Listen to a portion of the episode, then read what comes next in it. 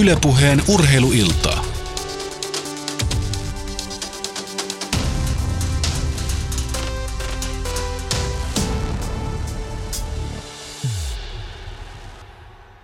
Oikein hyvää iltaa, hyvät kuulijat. Nyt voidaan kai sanoa, että Rion olympia- ja parakisojen kokonaisuus on saatu päätökseen ja on ehkä hyvä aika lailla tuoreeltaan pohtia, mitä kaikkea kisoista on jäänyt mieleen.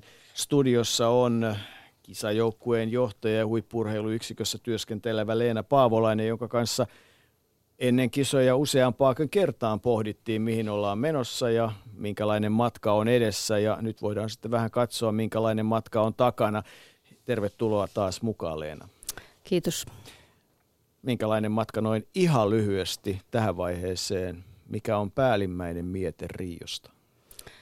No oli aika vaiherikas matka kaikkinensa, että, että ehkä yhdet haasteellisimmat kisat minulle, mitä on ollut noin 40 arvokisat, kansainväliset kisat takana, Et, mutta tota, paljon hyviä positiivisia asioita, onnistumisia, mutta että myös sitten haasteellisia kohtia.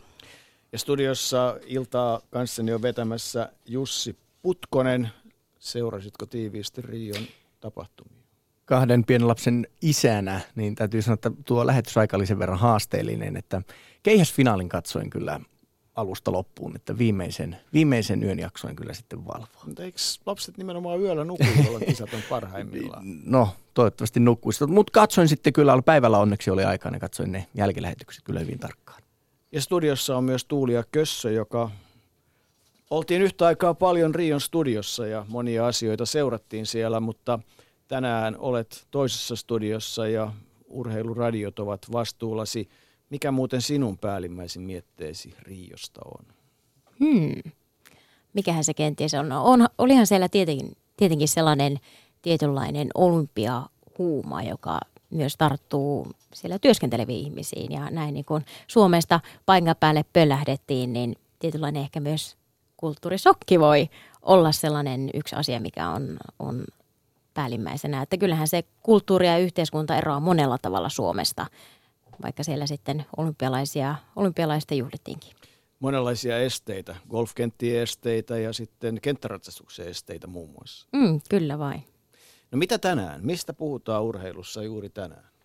No tänään puhutaan erityisesti, erityisesti siitä, että Suomen koripallomaajoukkueen pelaaja Petteri Koponen on tällä hetkellä sairaalassa. Hän loukkaantui auto-onnettomuudessa ja tämä onnettomuus ei ei tapahtunut Petterin ajamana, vaan hän istui taksissa ja tähän taksiin sitten törmäsi alkoholin vaikutuksen alaisena ajanut autoilija ja Petteri sitten satutti tässä onnettomuudessa päänsä ja on todellakin sairaalassa tarkkailtavana tällä hetkellä.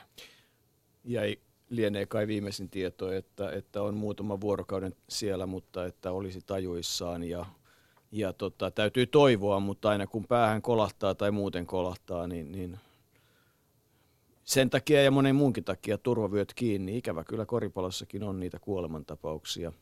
Tapani Manninen kuoli urheilujoukkoihin mennessä auto-onnettomuudessa ja Kari Kulonen menehtyi auto-onnettomuudessa hakiessaan tyttöystävänsä uudessa kaupungissa. Et, et näitä tapahtuu, mutta onneksi Petteri nyt on tällä hetkellä ainakin kai tajuissaan, mutta että varovaisuutta liikenteeseen. Mikä muu puhuttaa?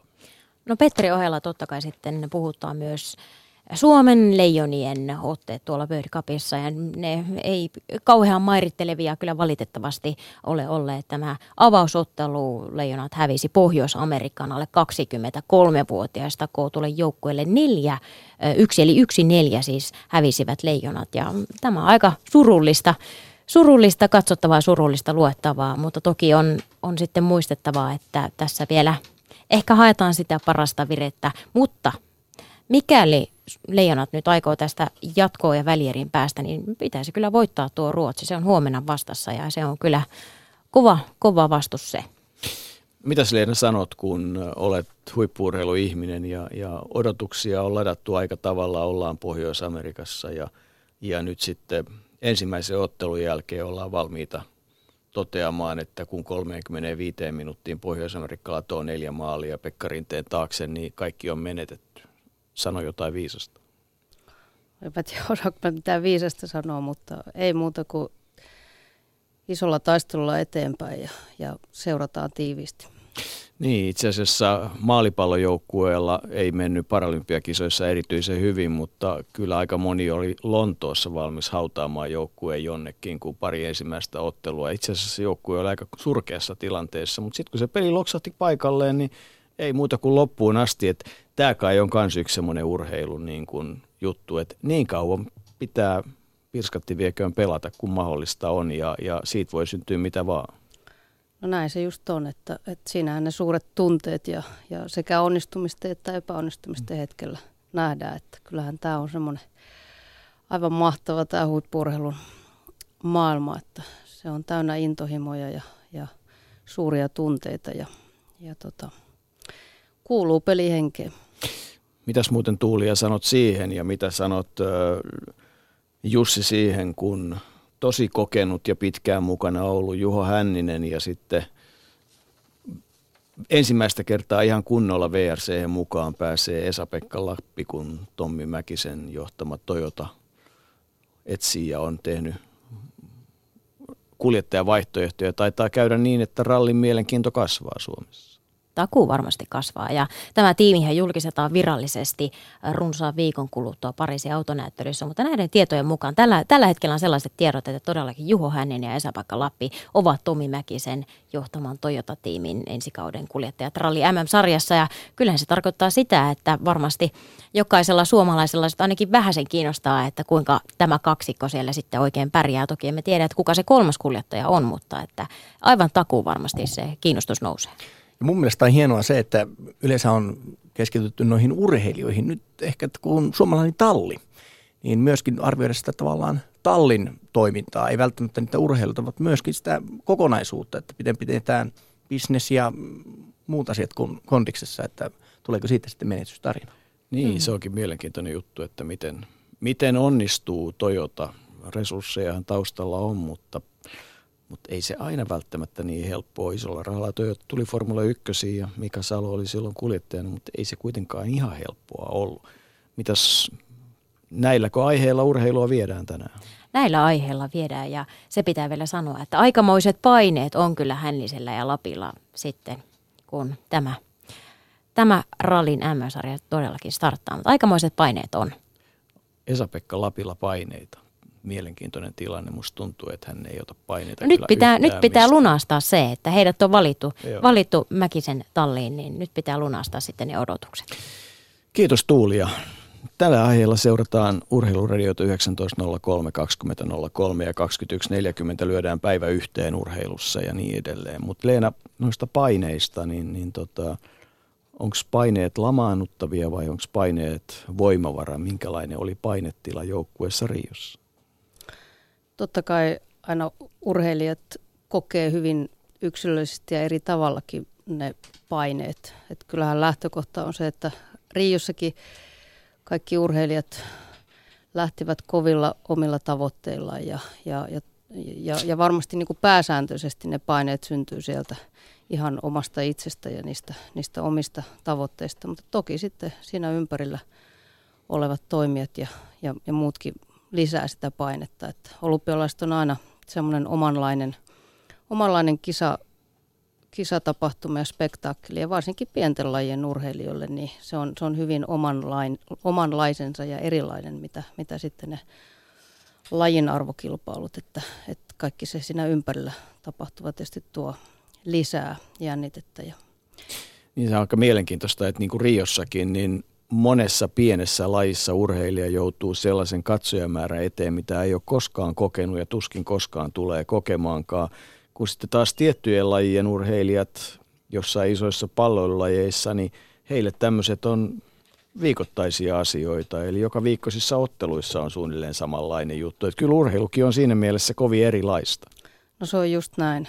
Ja, ja, tota, ja kaikki se muu tietysti median kiinnostus ihan, ihan eri luokkaa, mitä, mitä muuten. Että, että monelle urheilijalle kerran neljässä vuodessa tulee tämä tapahtuma. Ja onhan se aika huikea paikka siinä mielessä, että sit sun täytyy onnistua ja tehdä se paras suoritus juuri sillä, sillä hetkellä. Ja, ja osa se sytyttää, osa on selkeästi tämmöisiä niin suurten kisojen urheilijoita ja, ja, ja osalle ehkä sitten haastavampaa. Että, että kyllä mä nyt haluan tässä mainita vaikka, vaikka tota meidän pöytätennispelaajan Pentti Benedek Olahi, joka, joka selkeästi niin kuin on tämmöinen syttyy ja syttyi Riiossakin siinä kisatilanteessa ja tuntuu, että hän sai niin kuin lisää vaan voimaa siitä. Että. Niin, tapasi hänet itse asiassa viime viikolla ja, ja tehtiin jotain haastatteluakin ja hän sitten totesi vaan, että, että hän oli päättänyt mennä sinne ja me, kukaan meistä ei oikeastaan varmaan ihan suoraan uskonut, että hän saavuttaa sen kisapaikan, mutta askel askeleelta se kisapaikka tuli ja, ja nyt hän sanoi ihan suoraan, että hän haluaa maailman 50 joukkoon ja, ja tota, ettei ole epäselvääkään siitä, etteikö olisi paikalla Tokiossa 2020 puhumattakaan mitä muuta. Et, et toisaalta kun puhutaan tavoitteen asettelusta, niin jos asettaa tavoitteeksi jonkun muun kuin voittamisen, niin sekin kyllä aika usein toteutuu. Juuri näin, ja niin kuin sanoin, että kyllä meillä esimerkiksi Rio-urheilijat, niin selkeästi jokainen oli kovilla tavoitteilla, tavoitteilla mukana siellä, ja, ja tietysti sitten meidän taustojen tärkeä tehtävä oli pyrkiä niin kuin siellä, siellä luomaan sellaisia edellytyksiä, että urheilijat pysty, pysty parhaalla mahdollisella tavalla sitten niitä omia tavoitteita toteuttamaan. Nyt ollaan Leena Langoille saatu manageri, taustavaikuttaja, valmentaja Jukka Härkönen. Usein Jukka olet sinäkin ollut urheiluillassa mukana ja aika usein sinulta asioita kysellään. Mukavaa kun olet taas mukana. Missä olet tällä hetkellä? Kiitos. Kyllä mä olen tässä ihan Lahdessa kotitoimistolla, että tuota noin, niin töitä tehdään ja nyt sitten kuunnellaan urheiluiltaa tässä ohessa. Jotenkin elin toivossa, että olisit jossain siellä joidenkin kalaverkkojen äärellä ja tulisi niin paljon saalista, että sun olisi pakko lähettää sitä tänne Helsingin suuntaan, mutta ilmeisesti työt suokin aina joskus kiusaa. Kyllä, kyllä. Täytyy, täytyy tehdä välillä töitäkin. Mutta vakavasti puhuttuna Rio. Koko Rion kokonaisuus, kaikki mitä Rion ympärillä tapahtui, puhuttiin. Itsesi ja omien urheilijoidesi kautta, miten haluat vetää yhteen, miten Rio sinulle näyttäytyy? No ensin tässä niin vanhalle ystävälleni Juha Flinkille aivan valtavat onnittelut suojattensa Leo-Pekka Tähde upeista suorituksesta neljä kertaa peräkkäin. Kelauksen Jusain Bolt ylivoimainen maailmassa, ei muuta kuin Leopakka Tähdelle ja Juhalle ja kaikille taustajoukolle loistavasti onnettua toivottavasti Suomen kansan urheilutoimittajat osaa arvostaa tämän oikealla titteillä, Leopakka Tähti valitaan vuoden urheilijaksi. Sitten kun katsottiin olympialaisia, niin kyllähän mä seurasin sieltä muutakin kuin yleisurheilua ja kyllä mä niin kuin silmään pisti se, että lajissa kuin lajissa, niin toi vaatimustaso nousee ja nousee, jopa, jopa jollakin tavalla tuntuu, että menee niin kuin epäinhimillisesti. Kyllä mä seurasin myös voimistelua, niin, joka on tuota, kaiken, kaiken urheilun peruslähtökohta, niin kyllä se rupeaa sekä miesten ja naisten puolella niin olemaan enempi akrobatiaa ja, ja vaatii näiltä urheilijoilta huikean taitotason, mutta vaatii myöskin se, että on, on, on pienestä saakka lajia harjoiteltu, ei pelkästään harrastettu. Lisäksi tietysti pitää poimia tietenkin uinti, jota seurasin myöskin sen takia, että, että tämä oli Mr. Phelpsin viimeiset, viimeiset arvokisat ja sitten myöskin se, että uinti jollakin tavalla myöskin jonkinlaisia toiveita noin suomalaisittain tuota, oso, oso, osoitettiin ja, ja kyllä Jenna Laukkasen välieräpaikat on, on kova suoritus lajissa, joka on maailmalla kovasti kilpailtu, että sotkamotytöille siitä kyllä täydet plussat.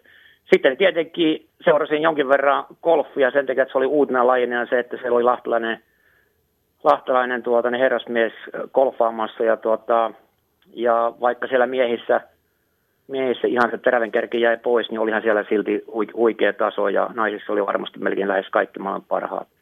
Katoin kyllä sitten tietenkin Petra, Petra, Petra Ollin tuota noin, niin rajut ottelut ja, ja tappiot niissä ja, ja sitten tuon nyrkkeilyn, nyrkkeilyn ratkaisumatsit ja sitten tietysti kyllä koko yleisurheilun kirjon ihan al, alkukilpailut ja, ja loppukilpailut, että kyllä maailman huippurheilu laji kuin laji, niin menee rajusti eteenpäin. Ja ainoa mikä niin kuin semmoinen, voisi olla tietysti brasilialaisen itselle jalkapallo oli kaiken kaikessa, mutta se, että en tot jalkapallo olympiastatusta oikein ymmärrä, koska siellä pidetään kumminkin fiksusti ja viisasti joka neljäs vuosi jalkapallon MX, joka on sitten lajin todellinen, tuota, todellinen tuota, näyteikkuna. Että jalkapallo on vähän semmoista, tuossa olympia, olympiatasolla kyllä, niin se ei, ei, ei tarvitse ehkä välttämättä siellä olla. Että se, ei, se ei kuitenkaan ole siellä, ei par, parhaat kohtaa parhaita. Kyllähän tuossa selvästi nähtiin se, että, että tuota, Suomi kyntää, Suomi kyntää täsmälleen siellä, missä me ansaitsemme olla. Että jos kansanäänestys pitäisi tehdä, että halutaanko me tässä Suome, Suome, suomalaisessa, suomalaisessa yhteiskunnassa huippu, huippuurheilua yleensä ja kannustaako sitä huippuurheilua, niin se olisi mielenkiintoinen, mielenkiintoinen tehdä sellainen kansanäänestys. Että jotenkin tuntuu, että nyt on neuvojia hirvittävän paljon, mutta tekijöitä entistä, entistä vähemmän. Että jotenkin tuntuu siltä, että kun jossakin vaiheessa Mika Kojonkoski ja muutostyöryhmä ja, ja siitä huippurohyyksikkö ovat töitä, töitä tehneet, niin nyt nämä, nämä puheet ja, ja tarinat ja, ja tuota, sanomiset, niin näitä ei tämmöinen 63-vuotias suurin piirtein huippurheilussa kaiken nähnyt, niin ymmärrä, en ymmärrä. Eikä niitä ymmärrä varmasti moni urheiluihminen myöskään, että kyllä siellä huippurheiluyksikössä nyt olisi syytä varustautua semmoiseen näyttävän ja hyvän peilin eteen ja katsoa sitä työ, työtä, että mitä, mitä on tullut tehtyä. Että mun mielestä huippuurheilussa on aika yksinkertaista. Se on huippulahjakkaiden ja asenteellisesti puolihullujen ihmisten temmelyskenttä. Ja mun mielestä tässä suomalaisessa urheilussa tämä rahamäärä, mikä laitetaan, niin se, se ei kohdistu siihen, jotka meillä arvokisoissa ja olympialaisissa – niitä tuloksia ja mitalleja tulisi. Että olkoon laji mikä tahansa, niin se mitalin saaminen on erittäin kova juttu. Se vaatii täydellisen päivän, se vaatii täydellisen onnistumisen, siihen ei saa sairastua pätkääkään. Ja se vaatii täydellisen onnistumisen ja se on, se on, se on lottovoittaa. Mutta se, että kun sijoitetaan esimerkiksi vaiheeseen tai sijoitetaan jopa loppukilpailuun, niin se on hatunarvoinen juttu minä henkilökohtaisesti arvostan jokaista olympiakävijää, kä, olympiakävijää, että jos urheilijan perässä on olympia, niin se merkitsee sitä, että urheilija on toillakin siinä muutama, muutaman promillen, promillen joukossa ja olympialaisiin pääsee, olkoon laji, laji mikä tahansa, mutta se, että kyllä näille meillä, meidän harvoille huipuille pitäisi pystyä tekemään se työsarka tuonne seuraaviin olympialaisiin siten, että siitä ei puutu yhtään mitään, eikä se saa olla – eikä se saa olla sitä, että kaikki kunnia esimerkiksi Jenna Laukkasen valmentaja, joka, joka puolittaa firmaa, jossa on 70 työntekijää ja hän sitten siinä sen, sen firman, firman johtamisen ohessa hoitaa Jenna Laukkasen valmis, val, val, valmenta, valmentamisen, niin tuntuu siltä, että annetaan aika paljon tasotusta niille maille, jotka tekevät sitä ammattimaisesti ja siinä myöskin valmentaja, valmentaja pystyy ammattimaisesti heittäytymään eikä pelkästään urheilija, että – kyllä me annetaan liian paljon tasotusta näillä olosuhteilla ja annetaan myöskin liian paljon tasotusta siinä, että emme, emme uskalla satsata niihin ihmisiin, jotka toillakin, toillakin pystyy, pystyy ja, ja, ja voisivat pärjätä. Kyllä kaikki kukat saa kukkia, mutta se, että tällä hetkellä jo melkein tiedetään, että ketkä neljän vuoden, neljän vuoden päästä voi pärjätä. Ja sitten siellä on muutamia sellaisia sellaisia tuota, noin, urheilijoita, niin kuin esimerkiksi voimistelussa Kirmes ja Tuuha ja kumppanit. Jos esimerkiksi voimistelu on miesten, miesten joukkue pystyisi saamaan joukkueen, joukkueen kasaan, niin se olisi huikea homma, koska on kyseessä laji, joka on toillakin, niin kuin alu, alu, alussa tuossa sanoin, niin lähestyy jo akrobaattia. Ja nämä pojat ei kuitenkaan ole kovin kaukana siitä, siitä todellisesta kärjestä. Että tässä tuota noin, niin, lyhykäisyydessään ehkä se, ja se mitä mä kaipaan,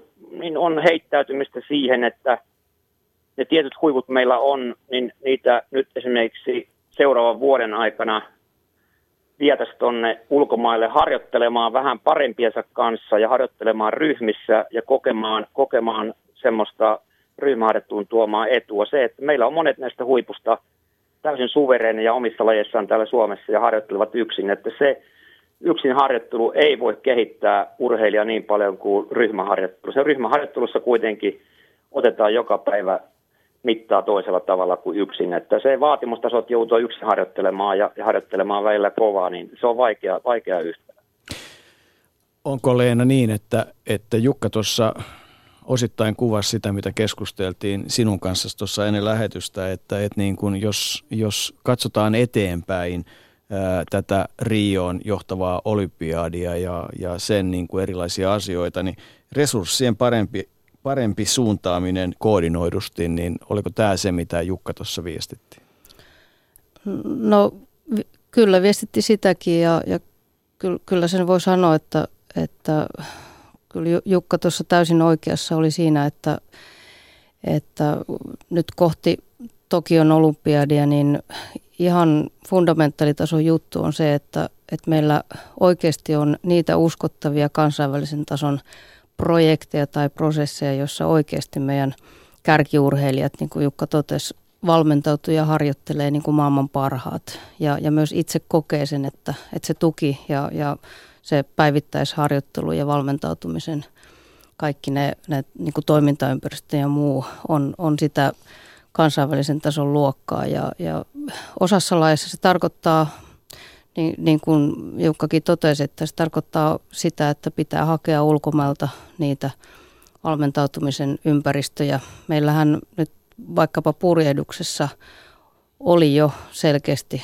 ää, kansainvälisen tason ryhmiä ja, ja sitä haettiin sitä ää, parhaat parhaiden kanssa toimintaperiaatetta ja tekemistä. Ja sitten siihen tietysti liittyy tämä ammattimainen päätoiminen valmentajuus, siihen liittyy asiantuntijatoiminnat ja, ja muuten olosuhteet, että – että kyllä, että jos me arvioitiin, että meillä Rion osalta ehkä tämmöisiä uskottavia oikeasti niin kuin kansainvälisen tason projekteja oli alle kymmenen, niin, niin kohti Tokiota, niin, niin, jotta voisi ajatella, että siellä niin kuin voi realisoitua näitä potentiaalisia menestyjä, niin, niin yksi meidän arvio, että näitä pitäisi näitä uskottavia prosesseja olla noin 40. Niin, eli siis toisin sanoen, jos oikein kovalla prosentilla uskottavasti mitalikandidaatit onnistuu, niin se voisi olla 40 ja, ja, ja sitten kun se menee alla toiseen päähän, niin se on 10 ja siitä voi suunnilleen kymmenellä sitten laskea, mikä olisi mitalimäärä. Näinkö se Jukka sunkin mielestä voisi? No kyllä, se varmasti sitä on, mutta mä uskon kyllä sen ja, ja, ja, ja varmasti moni urheilija ja moni urheilijavalmentajapari sen uskoo, että, että tietyllä tavalla edelleenkin ollaan siinä tilanteessa ja siinä uskossa, että huippuurheilutietämys ja valmennustietämys asuu täällä Suomessa. Se istuu, istuu, istuu liian kovassa. Ja monta kertaa on tilanne se, että urheilija on valmentautunut jo ehkä vuosia valmentajan johdolla, joka on ollut hänen nuoruuden valmentaja ja siitä aikuisiässä. Ja tavallaan täällä valmentajalla, kun ei ole sitä ammat, pysty sitä ammattimaisesti tekemään, niin siinä monta, monta kertaa myöskin niin kuin takki tyhjenee ja motivaatio pienenee ja urheilijalle se motivaatio vaan aikuisuralla kasvaa. Niin nämä, nämä tuota noin, niin junat kulkee niin kuin eri suuntaan ja tässä vaiheessa niin kuin kaivattaisiin sitä, että urheilija uskaltaisi, valmentaja uskaltaisi nöyrtyä ottaa apua myöskin, niin kuin, apua myöskin niin kuin ulkoa. Ja, ja se on niin kuin, mun mielestä se ydinkysymys tässä, että urheilijalla on vaan se yksi ainutkertainen ura.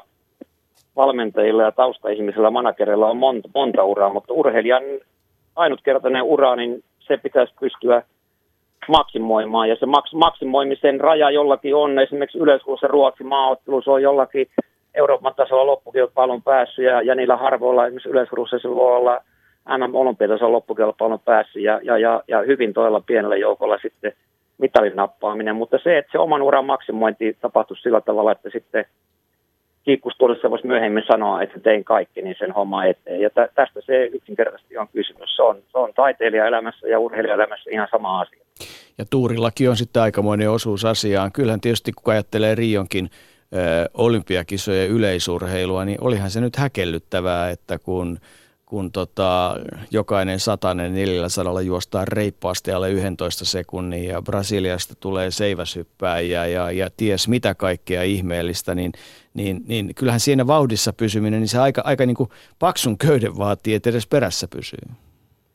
No joo, kyllähän se on näin. Ja kyllähän meillä täytyy niin kuin, ollaan näin valkoihoisina tuota, tunnustaneet tosisseikat, että siellä on, on tietyllä, tietyllä matkoilla niin taisi olla 200 metrejä, oliko tämä Espanjan kaveri finaali sitten? Oli 200, ei, ei tainnut olla yhtään, yhtään valkoista. Ja se tietyssä lajissa on, on, on vaikea, mutta se ei saisi olla silti mikään este ja rajoite sillä, että, että eikö urheilija sen oma uransa eteen pystyisi tekemään kaikkensa ja, ja, ja, ja taustajoukot ja, ja taustayhteisöt pystyisi sitä tukemaan.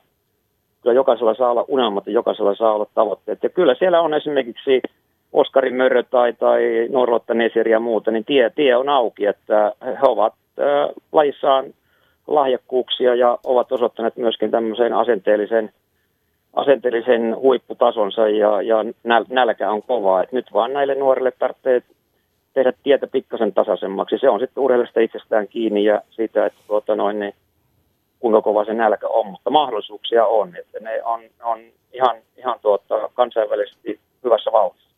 Niin, olympiakisat on aika harvojen juttu, mutta kyllä se Euroopan mestaruuskin se on muuten aika kova juttu vai kuinka? Kyllä, kyllä, ehdottomasti. Ja, ja, ja, ja näissä lajeissa, kun sanotaan yleisurheilu, puinti, voimistelu, niin kyllä nämä on aivan tuota noin, niin huippu, huippuyksilöitä. Tietysti ne jokaisessa lajissa, mutta näissä lajeissa varsinkin, niin kyllä ne on, ne on huippuyksilöitä. Mutta se, että kun tuohon naapurimaihin mennään, niin sieltä löytyy, löytyy 400 metrin aitojuoksun nais, naisissa hopeamitalisti Tanskasta ja uinnista löytyy ruotsalaisia olympiavoittajia ja niin edelleen. Että kyllä tämä kaikki mahdollista on, että ihan, ihan samanlaista leipää tuossa naapurimaissakin syödään. Että he on ehkä osanneet tehdä joitakin asioita pikkasen paremmin. Jukka, kiitoksia. Mukava Kiitos. oli kuulla ajatuksia taas Lahden suunnalta ja, ja eiköhän tässä kaikki yhdessä jollakin tavalla tätä laivaa yritä viedä eteenpäin. Ei muuta Kyllä. kuin, kuin tota, hyvää työtä omien, omien urheilijoidesi kanssa edelleen. Kiitoksia. Ylepuheen urheiluiltaa. Jukka Härkösen kanssa siinä mielessä hauska keskustella Leena, että sen lisäksi, että hän puhuu, niin hän myös tekee omien urheilijoiden kanssa ja elää, elää ihan iholla heidän kanssaan ja on, on valmis avittamaan, mutta että, että kyllä tämä raakaa leikkiä on, kun sieltä sunkin tuolilta katsoo sitä, että, että Jukka sanoi tuossa asioita, mitä pitäisi tehdä ja, ja mitä voisi tehdä ja muuta. Ja onko se vähän niin, että mielellään hän sitä kaikkea tekisi? No ei siis kyllä Jukka puhu asiaa ja, ja toisaalta toimi, mitä ihan tuossa lopuksi sanoi, että, että kaikki on kuitenkin mahdollista.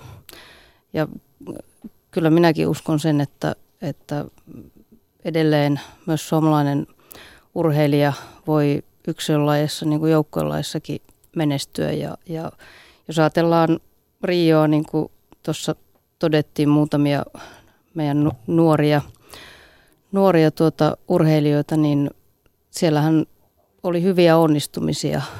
Vaikkapa nyt Oskari, Kristina Mäkelä, Noora Lotta yleisurheilupuolella ja, ja, ja monia muitakin, että että kyllä siellä, mutta et nyt, nyt tästä eteenpäin, niin, niin kyllä tämä, että, että mitkä tavallaan ne askeleet on niin, että, että se toiminta on oikeasti kansainvälisen tason kriteerit täyttävää, uskottavaa toimintaa ja, ja siinä ympärillä. Että.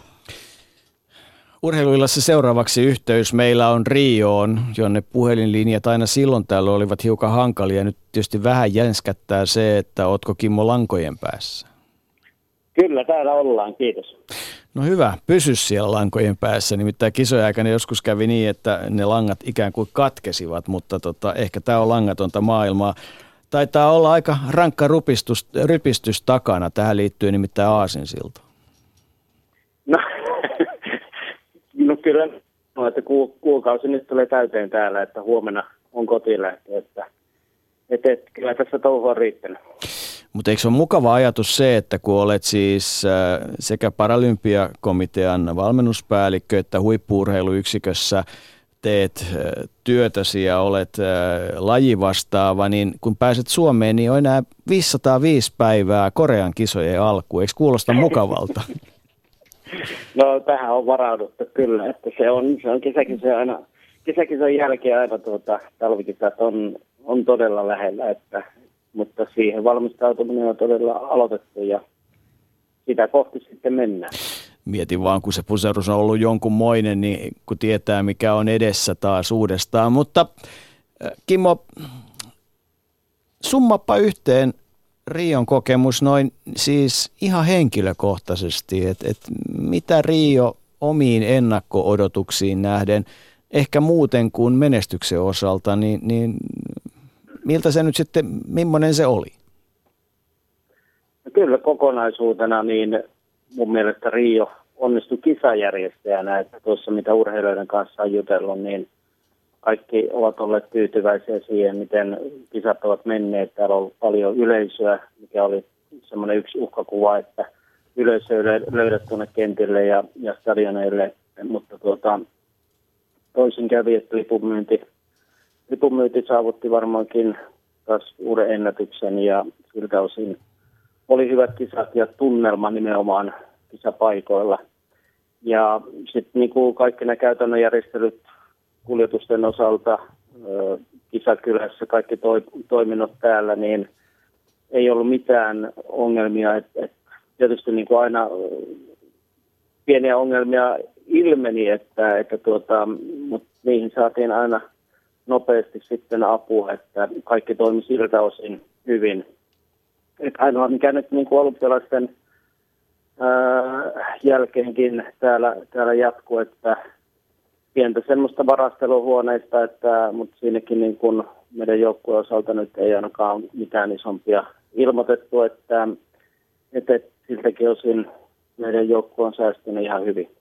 Onko tämä nyt niin, että, että olympiakisat viritti Rion organisaation paralympiakisoihin siihen kuntoon, että meni paremmin kuin toivoit tai uskoit?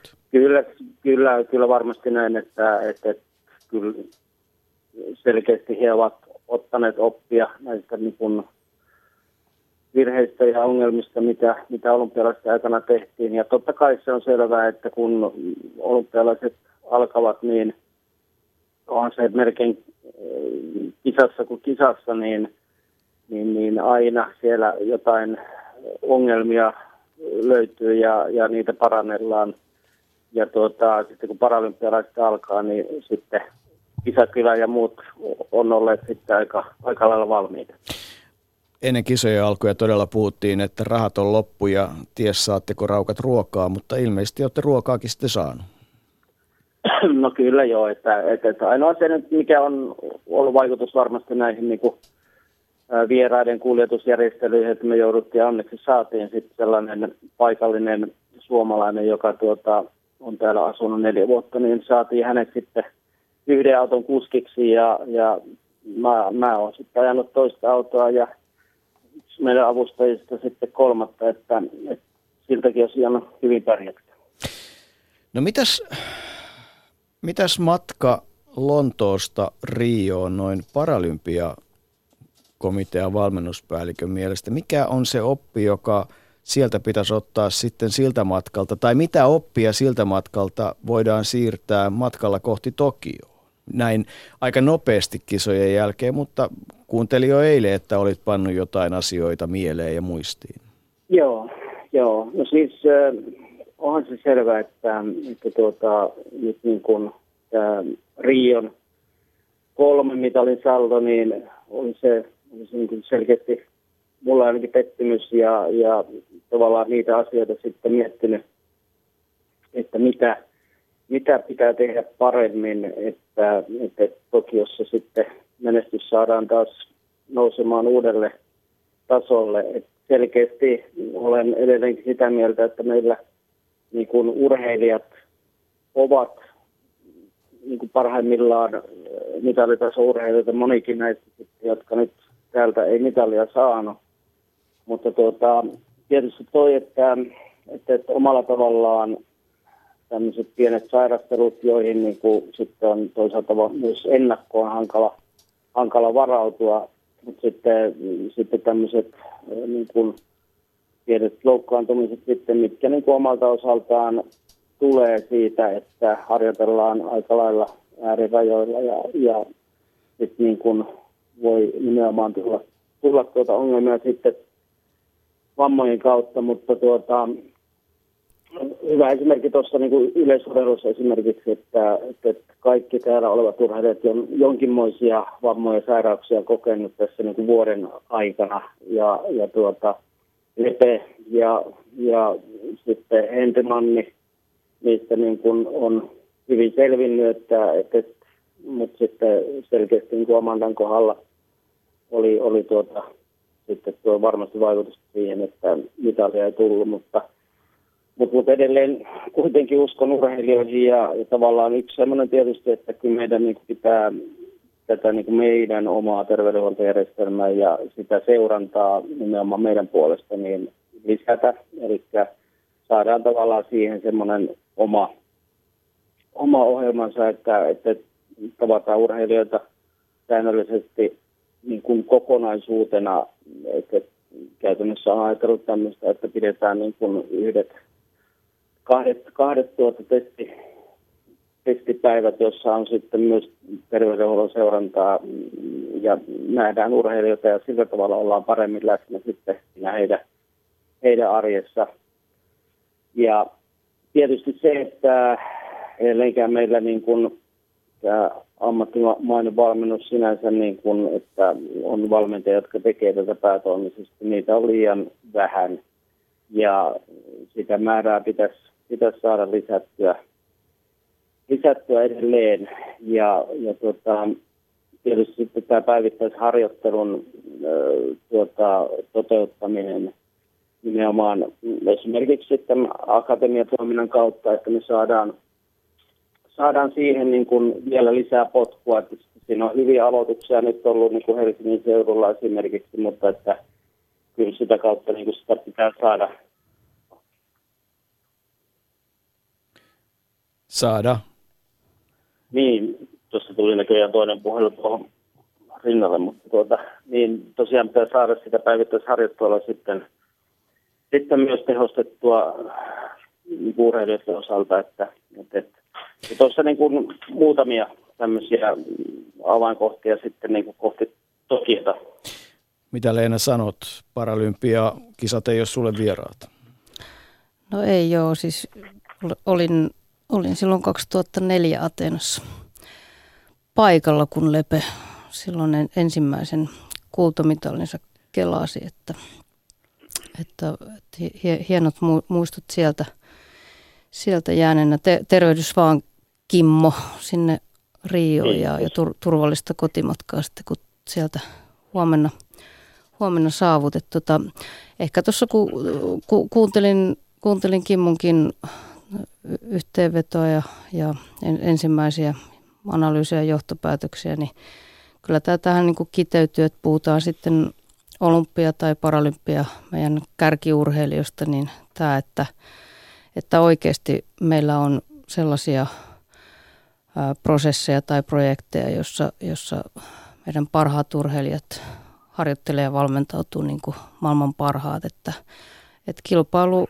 kiristyy koko ajan sekä olympiapuolella että paralympiapuolella. Ja, ja tämä, mitä Kimmo nosti muun muassa, tämä ammattimainen ja päätoiminen valmentautuminen, meidän parhaat valmentajat ja he, heidän myös niin kuin tavallaan tämän valmentajuuden ja, ja valmentajan uran tukeminen, niin kyllä, kyllä nämä on ihan keskeisiä asioita puhutaan sitten meidän kärkiurheilijasta olympia- tai paralympiapuolella.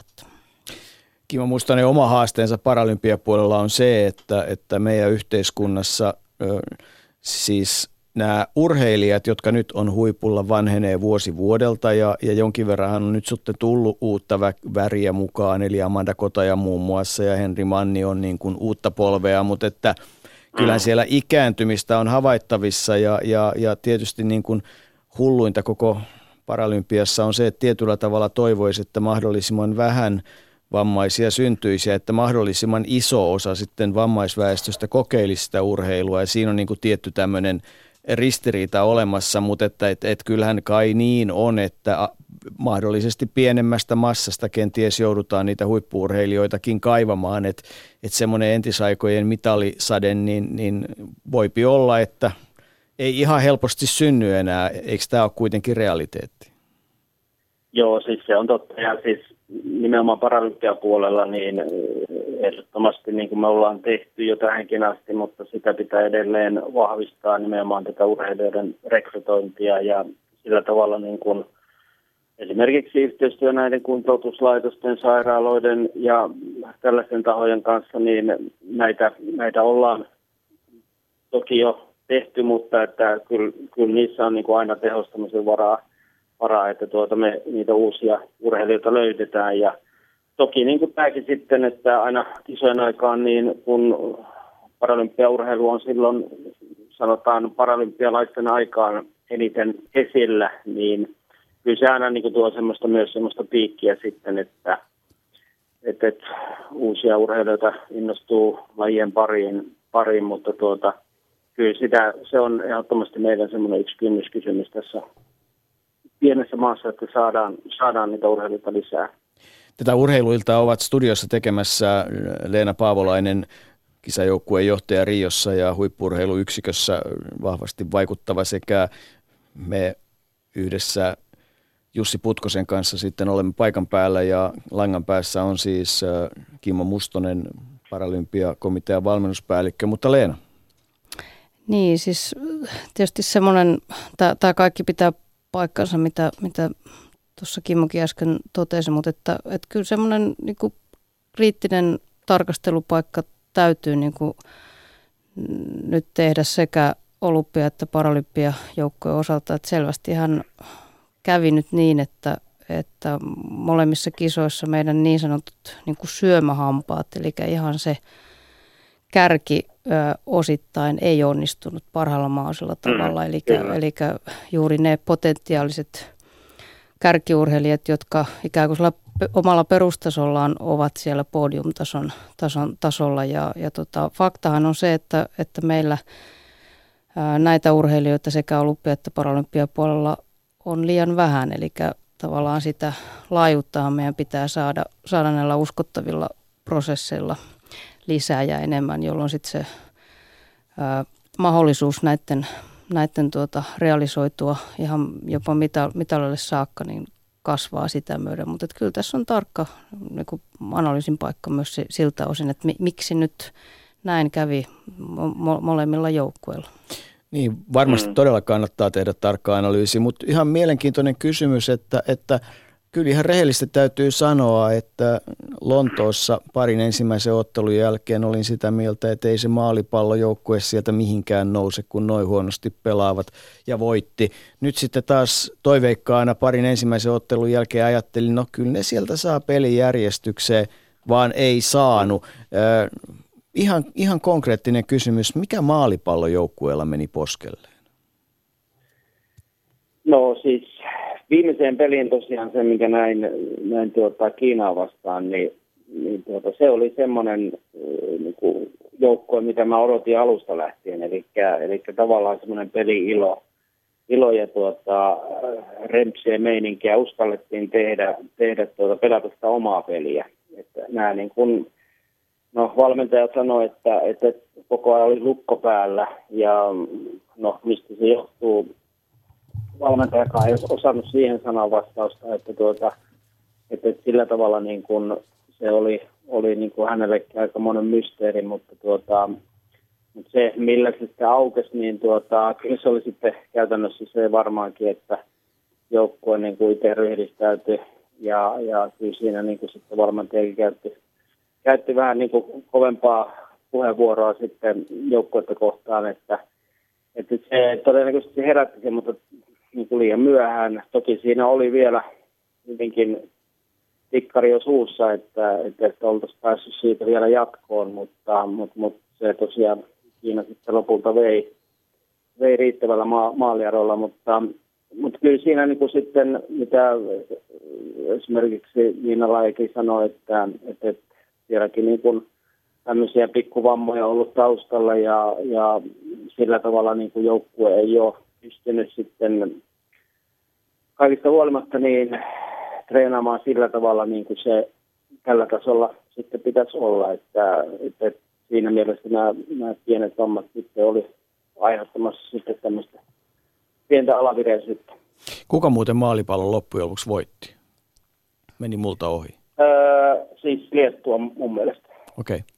Mulla olisikin semmoinen kysymys, että kun mä katson noita mitallitaulukoita, niin olympialaiset perinteisesti ollut niin kuin yhdysvaltalaisten mitallijuhla, mutta tuolla paraolympiapuolella niin Kiina näytti juhlivan, niin mistä tämä johtuu? Onko se niin, että Yhdysvallat ei panosta tähän niin paljon kuin jotkut muut maat? Olisiko ne ollut neljänsiä siinä paraolympiamitallitaulukossa? Joo, vaikea sanoa. Kyllä niin kuin kaikki nämä isot maat, niin se on selvää, että kyllä siellä panostusta on. Kiina on ehkä siinä mielessä nyt niin kuin sanotaan äh, tässä niin kuin urheilijoiden rekrytoinnissa ja tämmöisessä aika, aika tuota, ykkösasennossa, että heillä, heillä niin kuin vammaisia ihmisiä löytyy maasta aika paljon ja, ja tuota, käytännössä he pystyvät niin kuin eri lajeihin ja luokkiin valikoimaan ne kaikista parhaimmat ja nimenomaan sitten ei pelkästään parhaimpia tuota, urheilullisilta ja fyysisiltä puolelta, mutta myös niin kuin,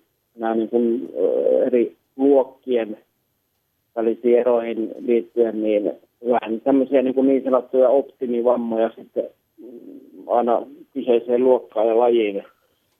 Että sitä kautta tulee sitten, sitten niin kuin myös eroja. Niin kyllä tämä... Tuota, Jatka vaan.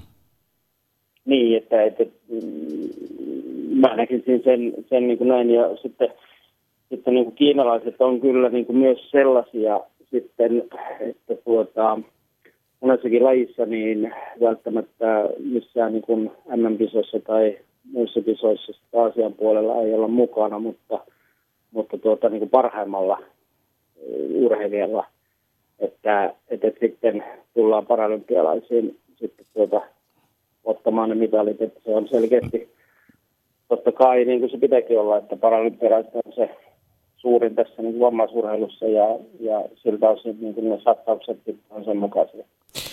Niin, paralympiaurheilussa eettiset kysymykset yleensäkin sitten kaiken kaikkiaan ei on ainakin yhtä hankalia kuin vammattomien puolella. Puhutaan todella luokista ja puhutaan erilaisista mm. menetelmistä ja, ja, ja niin edelleen, mutta ei mennä siihen keskusteluun kovin syvälle tänään, koska se on sitten Jaa. todella hankala yhtälö, mutta tietysti täytyy muistaa, että, että tota, Suomi ensimmäisinä vuosina vaikka talviparalympiakisoissa menestyi aika hyvin, koska, koska tota, sotien jälkeisistä tilanteessa ikävä kyllä sitä materiaalia ja, ja urheilijoita mm. oli aika paljon ja, ja se on niin kuin sitten toinen näkökulma, mutta, mutta mm. tota, ei siitäkään sen enempää, se vaan pitää tiedostaa, että minkä takia jossain maissa on, on paljon vammaisväestöä ja jossain ehkä vähän vähemmän. Mutta mikä päällimmäinen miete, äh, oliko virhe antaa Riolle kisat?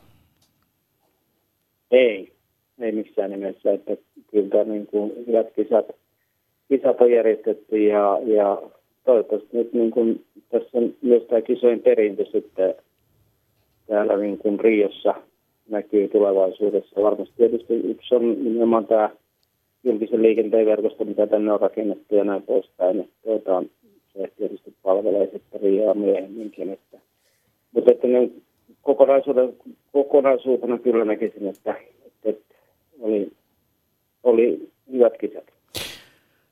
Kello on Riossa kymmentä vaille yksi iltapäivällä. Kimmo, nyt voisit mennä syömään rauhallisen lounaan ja, ja valmistautumaan kotimatkaan ja kaikkeen siihen mukavaa, mitä täällä odottaa monen viikon jälkeen. Ja uudelleen muistutan siitä, että ei Koreankaan onneksi ole enää kuin 505 päivää, kun tänne pääset. Onhan Kimmo, Kimmo onhan, onhan rahti pakattu jo kotimatkaa varten no, kanssa. Tuossa justiin niitä viimeisiä pakkoja pakkaiden. Että, Hyvä. Ja jokainen, kor... niin tässä. jokainen kenkälaatikko ja korvatulppa on varmasti nimetty, joka sinne tuli, että se myös pois lähtee vai miten Ei, se menee? Kyllä, näin on. Hyvä. Oikein turvallista kotimatkaa ja terveisiä koko joukkueelle sinne Joo, päin. kiitos. Nähdään tuossa vielä joukkueen kanssa tosiaan tunnin, reilun tunnin päästä ja sitten kolmelta tätä aikaa lähtee sitten bussilla suurin osa joukkueita pois. Joo, lämpimät Yle urheiluiltaa. Niin kuin nyt kerran Rion kokonaisuutta käydään läpi, eh, Leena Paavolainen, niin, niin tämä tämmöinen pikku yksityiskohta, kun tavaran vienti ja tavaran tuonti, niin, niin tota, muistan, kun Ylen äänimiehet ja muut totesivat, että on syytä niin kuin katsoa, että jokainen laatikko on oikeassa, oikealla lavalla oikeassa paikassa, sisältää oikeat tavarat. Oliko se niin kuin oikeasti aika tarkkaa leikkiä? No kyllä se oli jo ja, ja logistiikka kaiken kaikkiaan Rion osalta aika haastava, että pit, pitkät matkat ja, ja tota, meiltäkin lähti tosissaan silloin toukokuussa ensimmäiset liikkeelle rahtitavarat ja tietysti sitten veneet ja, ja, ja myös sitten he, hevonen, hevonen omilla rahdeilla, että, että kaiken kaikkiaan niin kuin aika mittava kokonaisuus ja nyt sieltä sitten tulee parakisojen jälkeen viimeiset kotimaahan sitten takaisin. Että. Toivottavasti hevonen on päässyt jo takaisin. Joo, hevonen tuli kyllä, kyllä tuota DD tuli, tuli kyllä ihan ajalla heti, heti olympialaisten jälkeen. Lähetykseen voi osallistua myöskin Yle Puheen sivujen kautta sekä Twitterin hashtagillä urheiluilta tai Yle Puhe. Ja täällä Yle Puheen sivuilla kirjoitetaan määllys näin. Olipa lipsaus. Ei tietenkään voi sanoa, että toivoisin, että mahdollisimman vähän vammaisia syntyisi.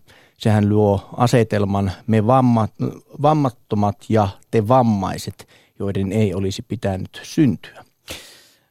Niin, taita nyt, aseta nyt sitten sanat oikein tarkasti. Olen itse ollut mukana aika pitkään paralympia ja vammaisurheilussa ja, ja ehkä se kuvaus siitä riittäköön, että, että sodan jälkeen Suomessa oli aika paljon vammaisia ja, ja kun puhutaan nimenomaan vammaisurheilun menestyksestä, että me ollaan toivottavasti rakentamassa yhteiskuntaa, jossa vammaiset ja vammattomat ihmiset pystyy toimimaan ja on yhdenvertaiset mahdollisuudet ja, ja oikeudet. Ei siitä varmasti Leena meillä kummallakaan ole mitään epäselvää. No ei, ei kyllä minullakaan. Ja mitä tulee sitten tähän vammaishuippurheiluun ja paralympiajoukkueeseen, että, että nythän ensimmäistä kertaa Rioon valmisteltiin yhteisessä meidän huippurheiluyksikön kisatiimissä joukkueita sekä olympia, olympialaisia että paralympialaisia. Ja, ja, ja, ja sitäkin kautta sitten tässä kärkiurheilijoiden osalta. Ja, ja siinähän on vahvasti muun muassa lajien ja lajiliittojen integraatioprosessit eteenpäin, jossa nimen, nimenomaan tavoitteena on se, että, että pystyttäisiin turvaamaan sekä olympia- että paralympia urheilijoiden paras mahdollinen valmentautuminen eteenpäin, että hakemaan myös tätä kautta synergiaetuja sitten. Niin ja urheilijat on sanonut, että, että hyöty on ollut molemmin puolinen, että, että, että sekä vammaisurheilijat voivat antaa vammattomille sitä omaa henkeään ja, ja toisinpäin sitten sitä asiaa, että, että tota, tämä integraatio kaiken kaikkiaan on ollut kaikissa kai lajiryhmissä, missä on tehty, niin toimiva ratkaisu vai? No joo, siis kyllä mä itse uskon, että se on ainoa tie, jolla voidaan taata myös niin kuin tulevaisuudessa meidän kärkiurheilijoiden mm,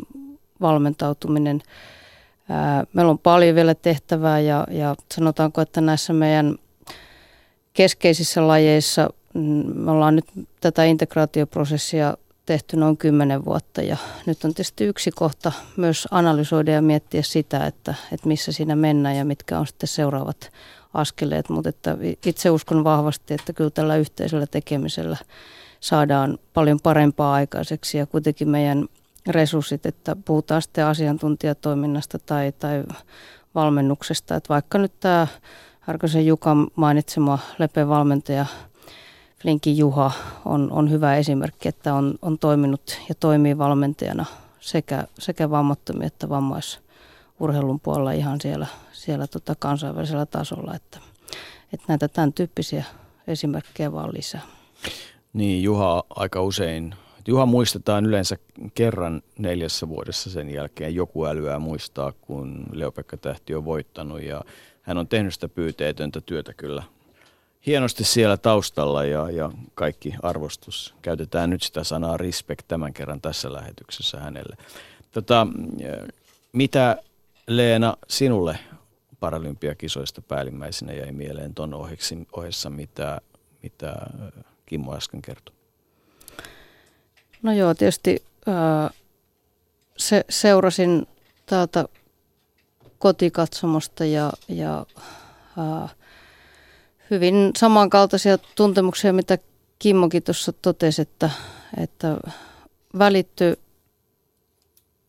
hyvä fiilis, välitty loistavia suomalaissuorituksia, mutta että myös sitten osittain pettymyksiä, että kaikki, kaikki ei onnistunut ihan sen etukäteistavoitteiden mukaisesti. Että, että sinänsä oli, oli kiva kuulla, että, että kisajärjestelyt paralympialaisten aikana on toiminut hyvin ja, ja, ja katsomossakin ollut väkeä. Että, että tosissaan näinhän se monesti on, että kun olympialaiset käynnistyy, niin siinä vielä haetaan moniltakin osin sitä käytännön järjestelyiden toimivuutta ja sitten systeemit jo pelaa siellä paralympialassa kohtuukin hyvin, hyvin että, että niin kuin totesin tuossa alussa, että, että Rio sinänsä oli, oli monelta osin niin olympialaissa aika haasteellista, erityisesti kisa, kisakylän toimivuus siinä alussa, mutta että, että kyllähän sitten kun kisat myös alkoi olympialaissa, niin, niin siellä joukkueen kannalta to, toimii ihan kohtuu, kohtuu hyvin ja, ja varsinkin kisapaikoilla. Että. No nyt siihen saadaan sitten todistus, joko juu tai ei. Mira Potkonen, toimiko kisakylä urheilijan kannalta? Annatko plussaa vai miinusta?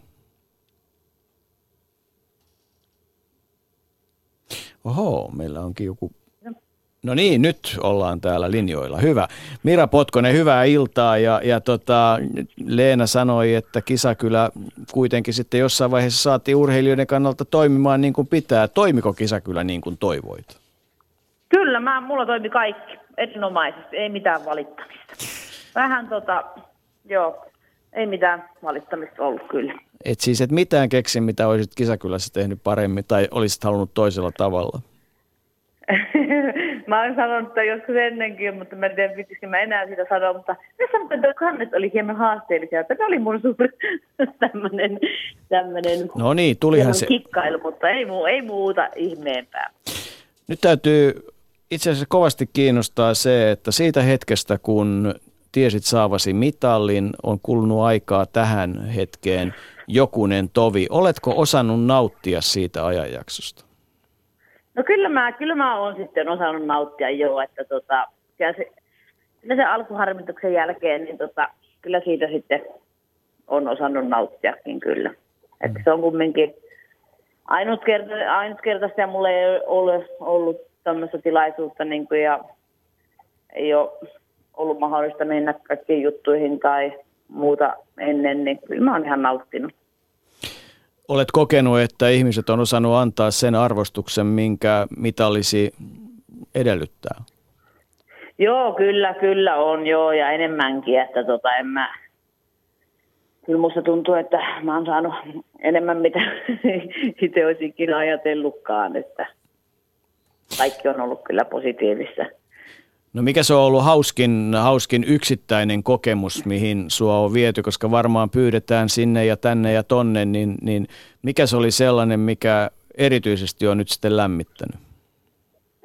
Öö, no kyllähän ne Nokian juhlat ja Nokian kaupungin lahjoittama tontti oli mulle semmoinen, mikä niin kuin mua lämmittää varmasti vielä monet monet vuodet, kun sinne jonkunlainen tontti saadaan pystyyn ja näin, että se on kyllä niin kuin, se on kyllä sellainen mikä on eri, erinomaisesti lämmittänyt mieltä. Ja paljon muitakin on. Mä oon saanut paljon villasukkia ja tota, kaikkia muutakin uskomattomia, uskomattomia lahjoja tämmöisiä näin. Että kyllä mä oon kaikesta niin tyytyväinen ja iloinen, että en olisi voinut kuvitellakaan, että tämmöisiä tulee. Niin kuin, on kiitollinen kyllä kaikesta nokialaiset on aika taitavia, sitoivat nyt sitten niin kuin liekaan siihen tonttiin ja taloon kiinni, joka, jota ilmeisesti saat, mutta ei kai se Nokia ihan hassu paikka kuitenkaan ole. Ei, tämä se on oikein ihana paikka. Mä olen kyllä niin iloinen, että mä sen sieltä juuri sieltä Nokialta ja sieltä omalta lempialueelta niin vielä hyvin läheltä nykyistä kotia niin sain, että se on kyllä, se ei tarvitse niin kuin kovin kauas mennä, että se on, se on hyvä paikka ja edelleen saan juosta tota, kauniissa noissa lenkkimaastoissa ja veden lähellä, niin se on niin semmoinen arkipä, jokaiseen arkipäivään niin kuin liittyen. Toi, mitä äsken sanoit, viittaisi siihen, että, että urheilijana masu ei vielä olekaan sitten ihan täynnä vai? Ei ole, kyllä siellä on vaan lirut pohjalla. Oho. Tota, mitä sä ajattelit, mitä sä ajattelit niin kun seuraavaksi tehdä? Ajattelitko siirtyä tota, tämmöisiin Eeva Wallströmin tyyppisiin kehiin pahemmin vai tota, tähtäätkö sitten kiusaamaan ihmisiä Tokiossa sillä temperamentillas vai, vai mikä, niin kuin, mi, mikä sulla semmoinen, mikä haave ja visio voisi olla? Tota, no, niin no ensimmäiset on ainakin kuule kuukauden päästä tuossa Tammer-turnaus. Tota, täällä mun kotikisat, ne on yksi semmoinen aina syksyn kohka, kohta, mitä odottaa itsekin jo niin kuin, saa kotoa käsin käydä ja kotiyleisön edessä turnauksen, niin se on, se on mieletön. Tuleeko, Irl- on tosi... Tuleeko Irlannista vieraita sinne? En tiedä, katsotaan mistä saadaan kuule. Mulla ei ole vielä tietoa, mutta aina me yritetään niin kuin mahdollisimman hyvät kanssasisaret sinne kehään saada, että, tota, että taso olisi hyvä ja korkea. Niin, kyllä Tammer-turnauksessa on tainnut aikanaan joku semmoinen, jos puhutaan herrojen puolesta, kuin joku Mike Tysonkin aikanaan vierailla. Tai... Kyllä, kyllä siellä on aikanaan ollut aika hurja taso, että siellä on ollut kyllä monet kuuluisat nyrkkeilijät mukana. Että... No mitä, sulle, mitä, mitä tarkoittaa sinun osalta nyt osallistuminen Tammer-turnaukseen? On ollut kaikenlaista hulabalota ja, ja tavallaan niin kuin voisi vois kuvitella, että jollain tavalla takki myös tyhjenee tuommoiseen olympiasuoritukseen. Kuinka nopeasti sä palaudut siihen kuntoon, että oot parhaimmillaan? Toivottavasti marraskuussa EM-kilpailut on silloin, niin tota, toivottavasti siellä voi olla sitten parhaimmillaan taas. Että, että, että kyllä nälkä on edelleen kova, eikä mun takki on niinkään kovinkaan tyhjä ollut oikeastaan tuon kisojen jälkeen. Mulla on ollut tiedossa noin EM vielä siellä vielä tämän vuoden puolella ja tota, kova on reeni-into taas jatkaa niin kuin niitä kohti. Että. Eli niin kuin päivittäinen arki on niin kuin ihan samanlaista kuin pahimmillaan ennen kisoja, että, että siinä oli pikkujuhlat välissä, mutta nyt taas mennään niin kuin ennenkin. Kyllä, joo, nyt taas arki rullaa ja reenit rullaa ja taas on ajatukset jo seuraavissa kisoissa ja niitä kohti harjoitellaan jokainen isku, mitä harjoituksessa tehdään, niin niillä on jonkinnäköinen tarkoitus ja kehässä.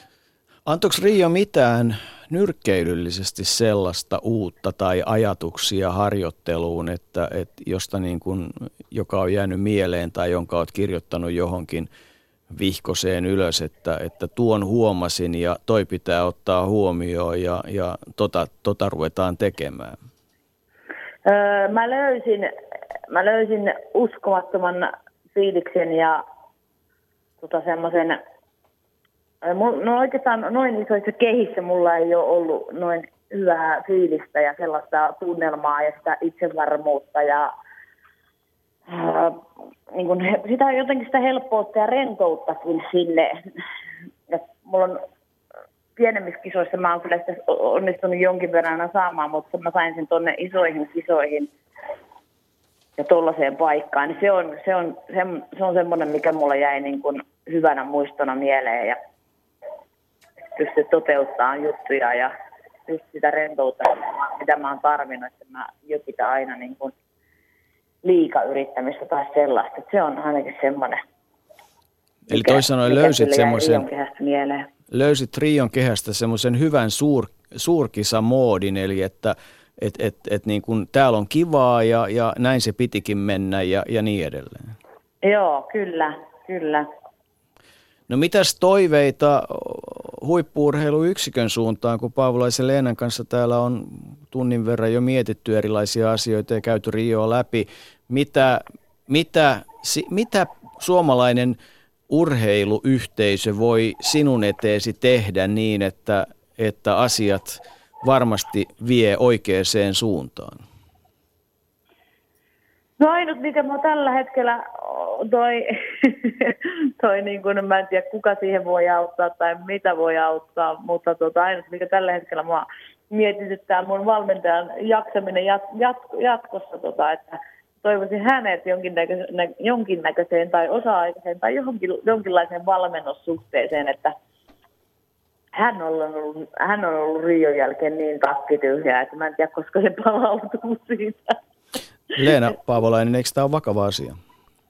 Kyllä tämä on vakava asia ja tässä ja on, liippaa sitä, mitä tässä on puhuttu. Niin, kyllä. Tämä on, tämä on hyvä esimerkki siitä, että miten, miten tuota, meillä vielä ää, ihan kärkiurheilijoillakin valitettavasti on tilanne, että, että osa valmentajista ei pysty tekemään sitä omaa valmennustyötä päätoimisesti, ammattimaisesti, vaan, vaan toimii joko osa-aikaisesti tai otona. Ja, ja silloin tietysti se kokonaiskuormitus kaikkinensa on, on haasteellista. Ja, ja tämähän on aina semmoinen yhteinen projekti urheilijalle ja valmentajalle. Että kyllähän se valmentaja pistää myös itsensä mm. ihan totaalisesti likoon kisoissa, kisoissa ja, ja, ja siinä taustalla. Ja, ja sitten se valmentajakin jaksaminen, niin, niin, niin se, on, se on tärkeä ja iso asia. Onko se oikea sana Leena siinä optimaalinen? Jollekinhan se voi olla ö, työn ohessa virkavapaita tai muita käyttäen jollakin puolittaista, jollakin jotain muuta, mutta onko se optimaalinen se oikea sana?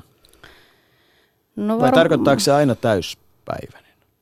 No varmaan optimaalinenkin kyllä, niin kuin, ja varmasti näitä erilaisia vaihtoehtoja on, on ja, ja jos miettii tämmöistä pidempää, vaikkapa nyt neljän vuoden prosessia, niin voi myös olla erilaisia niin kuin vaiheita siinä, mutta kyllä jos katsoo ihan niin kuin maailmaltakin näitä kansainvälisiä malleja, niin, niin kyllä tämä päätoiminen ammattimainen valmentajuus on ihan selkeästi yksi näitä kriittisiä menestystekijöitä ja, ja, ja varmasti se myös tulevaisuudessa me, meillä Suomen systeemissä ja mallissa, että, että miten pystytään siellä urheilijan polun eri vaiheissa saamaan lisää osaavia valmentajia ja, ja, ja totta kai meidän ihan nämä kärki, kärkiurheilijat ja niin kuin Mira tuossa totesi, että – että ovat Maaritin kanssa tehneet huippuhienoa työtä, mutta että, että jatkossa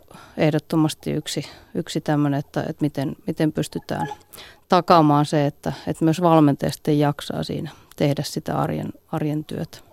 Niin, eli, eli toisin sanoen nyt mä haluan kääntää sen asian toisinpäin, kun Mira Potkonen sanoi, että ihan yksi tämmöinen pikkuasia, jossa voisi vauttaa, että valmentaja voisi niin olla mukana valmentamassa, niin jos sen näin päin käännät, niin sitten se kuulostaa jo aika pahalta vai mitä? no totta kai mulla itsellä on, on, on, on, on intoa ja tota, jos saan harjoitella tällä kanssa täyspäiväisesti, totta kai niin kun itse, itse saa jatkaa niin kun näin harjoittelua, niin oma into ja jaksaminen on kyllä, on kyllä tota, sitä riittää kyllä. Että, mm. mutta. Kuinka paljon, kuinka paljon siis, mikä on se optimaalinen määrä päivässä, jossa valmentaja, valmennettava tekee yhteistyötä sun osalta? Kuinka paljon te yhdessä teette päivässä töitä? Öö, no sanotaanko, että puhelimen välityksellä tehdään, tehdään sitten monta tuntia myös ja saatellaan soitella useamman kerran käänä ja kaikkea tämmöistä, mutta tota, kyllä meillä jää se melkein tota siihen yhteen lajitreeniin illalla, että semmoinen pari tuntia. Mutta että, pari tuntia mutta että siihen fysiikka, fyysiseen muuhun harjoitteluun muuhun, niin ottaisit mielellään valmentajan tueksi kaiken aikaa? No joo, kyllä, kyllä nyt niin se, mä teen ne kaikki yksin, niin kyllähän siinä, kun valmentaja olisi vähän mukana sanomassa, niin kyllä siinä varmasti tulisi vähän semmoista erilaista meininkiä lisää. Ja pystyisi vähän, me pystyisi vähän hioon erilaisia juttuja yhdessäkin sitten enemmän. Sitten kun leireillä tai tuolla ollaan saatu, saatu tehdä tota, niin kun niitä juttuja sitten aina osa aamureissa tai iltareissa kuinka vaan, niin kyllä se huomaa, että siinä on semmoinen erilainen tatsi siinä jutussa sitten vähän mukana. Valvovan silmän alla saat tehdä ja saat ohjeistusta ja pystytään vähän tekemään erilaisia juttuja. Sitten tietysti tulee... Leena. Niin, sitten tietysti tulevaisuudessa, kun mietitään näitä erilaisia ratkaisumalleja, niin se, se mihin Härkösen Jukkakin viittasi tuossa, että, että kyllä meidän niin tulevaisuudessa täytyy myös löytää enemmän tämmöisiä valmennusryhmiä, jossa, jossa meidän osaavat huippuvalmentajat valmentajat useampaakin kuin vain yhtä urheilijaa, että, että se on myös niin kuin resurssien käytön kannalta, että, että, että jos meillä on yksittäisiä urheilijoita ja yksittäisiä valmentajia eri, eri puolilla, niin se ei välttämättä ole niin tehokasta ja tarkoituksenmukaista kuin sitten, että, että meillä syntyy niitä huippuvalmennusryhmiä sekä kansainvälisesti että, että myös sitten täällä kotimaassa. Tämä maanantai urheiluilta ovat studiossa tekemässä Jussi Putkonen ja Jouko Vuole sekä ää, studiossa vieraana Leena Paavolainen huippurheiluyksiköstä ja Rion kisajoukkueen johtaja ja langan päässä Mira Potkonen. Mutta Jussi. Sanoit Mira tuossa, että valmentajan kanssa olet parisen tuntia puhelinyhteydessä päivittäin. Niin kuinka paljon valmentaja on myöskin sellainen henkinen tuki? Ja että puhutteko te paljon myöskin niin kuin ei suoraan urheiluun liittyvistä asioista, että sitten joskus kun tulee tappio ja ottaa päähän niin paljon, että... Mikä tappio? Niin, niin kuinka, kuinka paljon se valmentajan rooli on myöskin olla siinä niin kuin ihminen ihmiselle? On se aika suuri. Kyllä, kyllä, mä on, tota, kyllä me puhutaan kaikesta muustakin ja niin kuin sanotaanko sen koko, koko sen paletin niin kuin, mitä urheilijan elämässä muuten tapahtuu, että kaikki osa-alueet on niin kuin kunnossa, niin kyllä me niin kuin käydään niitä kaikkiakin niin kuin läpi ja jos on jotain puolia murheita, niin ne kyllä itse asiassa hän näkee kyllä musta saman tein, niin kuin, että mun ei tarvitse kävellä ovesta sisään, niin olla hetki siinä, niin sitten hän kyllä tietää jo mikä on tai jotain, ja sitten sit puhutaan kyllä näistä, että kyllä, sillä, kyllä meillä on ainakin niin tiivis toi valmennusvalmentajasuhde että, tai urheilijavalmentajasuhde, että kyllä mulla on ihan iso, tos, tosi iso tukki siitä ja on niin kuin hyvä, hyvä olla ja tietää, että pystyy puhumaan kaikista mm. asioista. Niin. Ja mitäs pitää huominen treenipäivä sisällään, kun tässä pikkuhiljaa päästetään sua ilta-askareisiin tai, tai vaikka lihashuoltoa tekemään, tiedä mitä on kenties syömään. Mutta mitäs, mitäs kuuluu huomisen päivän ohjelmaan, harjoitusohjelmaan? No tota, itse asiassa aamureeni ei ole vielä päätetty, koska tota, mä soittelen tuossa tämän reenin jälkeen taas valmentajalle ja katsotaan tilan, tilannetta tota, vähän minkälainen aamureeni on huomiselle ja sitten iltapäiväreeni on sitten laitreeni viideltä taas, että ne on selvillä, mutta meillä on aina, me eletään hyvinkin tilanteen mukana ja tänäkin aamuna ja on saanut ohjeistukset, kysynyt, vähän on ollut viikonloppuna erilaista vähän, mitä nyt arkeen, arkeen ja tämmöiseen liittyy, vähän välillä murheitakin ja tämmöisiä on tullut esille, niin me sitten aina käydään myös ja niitäkin päivittäin tilanne, tilanteita, että onko nukuttu hyvin, onko, saat, onko pystynyt lepään tai muuta. Ja sitten on katsottu sen mukaan reenikuvio, että me ei ole lyödä kaikkia reenejä niin sanotusti, että nyt on tämä ja nyt on toi välttämättä. Että sit jos on ollut elämässä jotain muuta mullistavaa, niin sitä sitten käydään aamulla läpi, vaikka et pysty, että mikä se onkaan tänään tilanne ja ohjelma, että vähän niin kuin muokataan sitä sitten, jos on tarvetta. Ja tänä iltana mä kanssa soitan sitten ja sitten katsotaan huomisen aamun ohjelma sen mukaisesti. Nyt oikeastaan voitaisiin tähän päättää hyvä niin, koska sun pitää päästä lepäämään ja pohtimaan sitä. Mira Potkonen, hyvillä mielin kohti uusia haasteita ja, ja anna meidän jatkossakin iloita tämmöisistä mukavista pikkumitalijutuista ja ylläreistä. Kaikkea Ilman hyvää. muuta. Kiitoksia paljon. Ylepuheen urheiluiltaa. Tekisipä mieleni sanoa, että valoisa urheilija Leena tunnet paremmin kuin minä. Joo, kyllä tota, on, on ollut hienoa tutustua Miraan ja, ja tietysti Riossakin pääsin seuraamaan sitä, sitä päivittäistä arjen, arjen tota, Miran ja Maaritin tekemistä. Ja kyllä tuo, minkä Mira itsekin nosti siitä, että, että kyllä se näkyy se hyvä positiivinen asenne ja tekeminen ja, ja valmistautuminen, jossa oli selkeästi semmoinen hyvä, hyvä tuota vire, vire päällä, että, että tota, hieno urheilija isolla uulla, Mira. Hyvä valmennussuhde. Kyllä. Kaiken kaikkiaan heidän välillään. Joo, eli siis Maarit Teuronen, Miran, Miran henkilökohtainen valmentaja. Oliko Mira puhelimessa sellainen kuin Mira, kun mihin tutustuit Riossa? Joo, kyllä. Miralla on hyvä hurtti huumori ja, ja, ja semmoinen tekemisen meininki. Ja itse asiassa hän oli silloin jo viime vuonna Pakun Euroopan kisojen joukkueessa, että, että silloin jo, jo tutustuttiin ja, ja tota, hienoa olla tosissaan seurata myös sitten hänen, hänen tätä tekemistään ja, ja myös kehittymistään edelleen eteenpäin. Että. Ja puhelimet soivat täällä Yle Puheen studiossa sekä menosuuntaan että tulosuuntaan ja nyt taas sitten lavennetaan keskustelua. Jos langan päässä on Kimmo J. Lipponen niin kuin toivon tällä hetkellä, niin Kimmo aika useankin otteeseen on urheiluillassa, olet ollut vieraana ja, ja on urheilun asioita pohdittu aika laaja-alaisesti. Työskentelit muun muassa Palloliiton toimitusjohtajana, olet nyt Arvoliiton toimitusjohtaja. Sekään ei oikeastaan tästä urheilumaailmasta kovin kauas liippaa ja pohdit urheilua paljon ja myös sen yhteyttä liike-elämään. Oikein hyvää iltaa. Oikein hyvää iltaa. Kiva olla linjalla taas. Niin, kiva olisi, kun olisit studiossakin, sekin on ollut hauskaa, mutta tota, meidän agenda, se käsittelee nyt nimenomaan kaikkea sitä, mikä liittyy Rion olympia- ja paralympiakisoihin. En tiedä, kuinka paljon töiden ohessa olet ehtinyt niitä seurata, mutta oletan, että urheiluihmisenä olet tehnyt erilaisia havaintoja.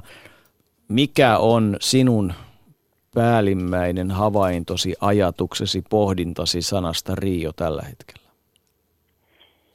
No kyllä tuossa usea asian tietysti pinnalla ja, ja totta kai seurasin suht tiiviisti, vaikka, vaikka niitä ei livenä ihan kaikkia ehtinyt katsomaan, mutta tietysti täällä näkyvyys oli, oli ilahduttava eri kanavia pitkin, että pääsi, pääsi kyllä hyvin, hyvin katsomaan joko, joko suoraan tai sitten jälkeenpäin niitä tärkeimpiä juttuja. Kyllä tietysti isoin juttu, kun katsoo vähän laajemmassa perspektiivissä, niin, niin, niin ilo tietysti siitä kisat, että meni kuitenkin isossa kuvassa suhteeseen hyvin, että Brasilian haasteet oli aika moista etukäteen ja, ja se oli, oli tietysti hieman tapahtumiakin itse järjestäneen niissä mukana olleena, niin, niin, niin sanotaanko pienellä jännityksellä joutui katsomaan, kun presidentti joutuu, joutuu eroamaan tehtävistään ja, ja kaikenlaista muuta isompaa ja pienempää siinä maassa. Ja, ja siinä mittakaavassa niin mun mielestä kaikki meni, meni suhteellisen hyvin.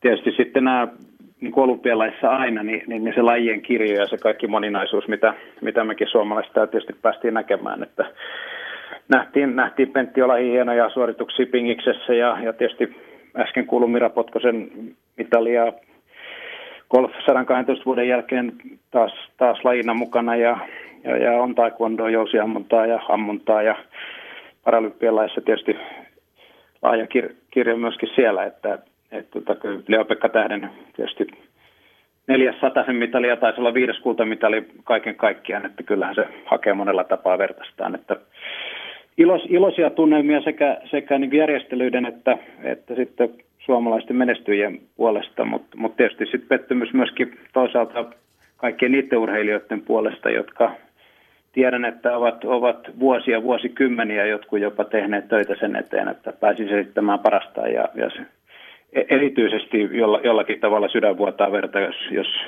niukasti jäät neljänneksi näissä, näissä kisoissa, niin kuin meilläkin tästä viimeisten viikkojen aikana on, on muutama tapaus ollut, niin, niin, niin sanotaan, että suuri tunteiden skaala, niin kuin tietysti näissä kisoissa kuuluu ollakin.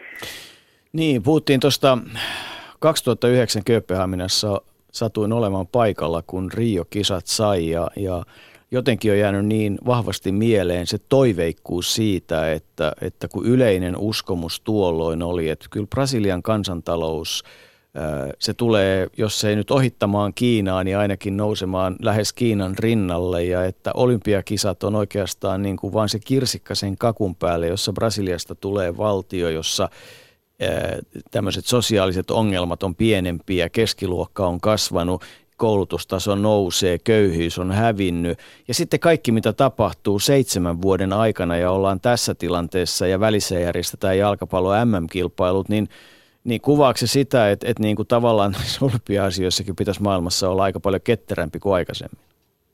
Se pitää paikkansa ja, ja tietysti jos katsoo sieltä vaikka brasililaisten näkökulmasta, niin se antikliimaksi, mikä heillä olisi taas oman joukkojen menestyksen takia omissa jalkapallon MM-kisoissa ja sitten toisaalta olympiakultaa miesten puolella nyt, niin, niin, niin siinäkin on tietty, tietty ironiansa ehkä, että et, et onne, onneksi näin, että siellä, siellä koettiin myöskin kentäpuolella iloisia, iloisia tota, niin, tunteita myöskin, myöskin Brasiliassa, mutta että jollakin tavalla, ja tämä on nyt, nyt sanotaan Brasiliassa, en ole vähän aikaan käynyt, siitä, siitä on nyt kaksi ja puoli vuotta aikaa, kun olen viimeksi Brasiliassa käynyt, niin en, en tunne niitä sentimenttejä niin, niin sanotaanko lähe, läheltä, mutta, mutta että kyllä tässä oli niin kuin jonkinlaista antikliimaksin paikkaa, että, että varmaan niin kuin moni, moni kisat Brasilialle myöntäneistä on, on ehkä ajatellut siinä vaiheessa, kun, kun tota, Brasilian tilanne alkoi mennä siihen, mihin se meni, että, että onkohan nyt ihan järkevää, että sulla on kahdet näin isot,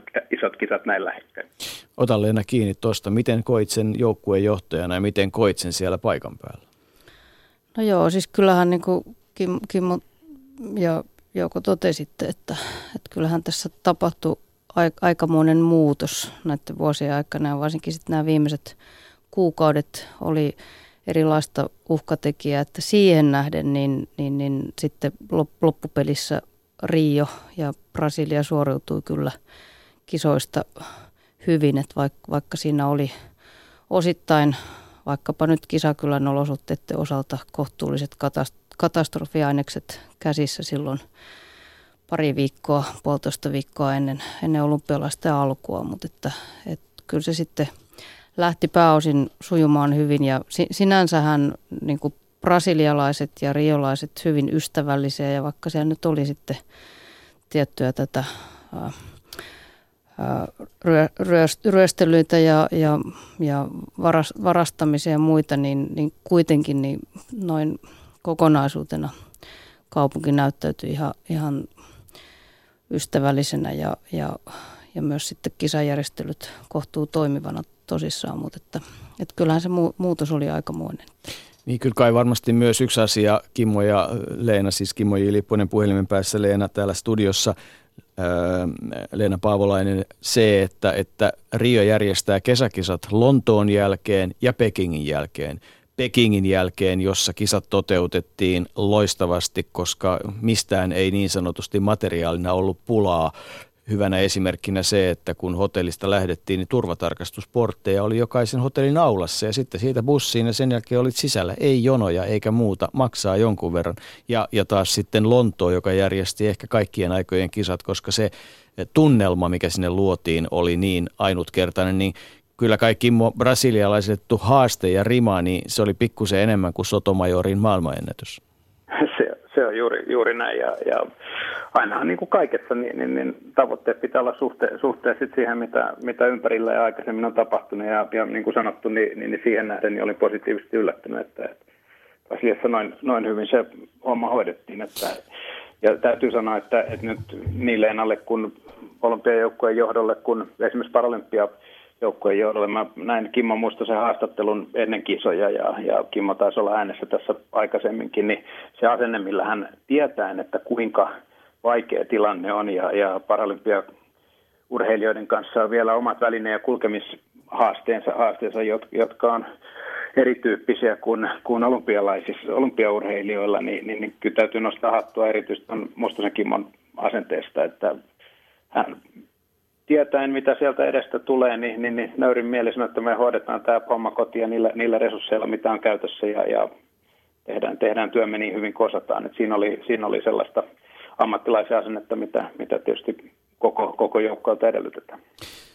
Kimo Ilipponen, kun olit palloliiton toimitusjohtaja, niin, niin on oikeus olettaa, että olet myös jalkapallon osalta tutustunut näihin eettisesti hankaliin kysymyksiin ja, ja nehän nyt sitten edelleenkin purkautuu monella tavalla, mutta nyt sitten Rion aikanakin nousi esiin muun muassa tämä Patrick Hickin ö, niin sanotusti lippuasia, eli toisin sanoen, mitä hän on sitten ikään kuin suhmuroinut pääsylippuja tahoille, joiden ei pitäisi niitä myydä saadakseen kenties jotain etua. No asia on täysin kesken, että häntä ei voida tuomita, koska se on, se on tietysti tuomioistuinten asia. Mutta että Kimo sano, loppuuko tämä ikinä? Mikä on semmoinen varoitus urheiluyhteisölle, että näihin, näihin kysymyksiin niin kuin ihan oikeasti suhtaudutaan vakavasti vai onko tästä nyt vaan kerta kaikkiaan tullut semmoinen maan tapa?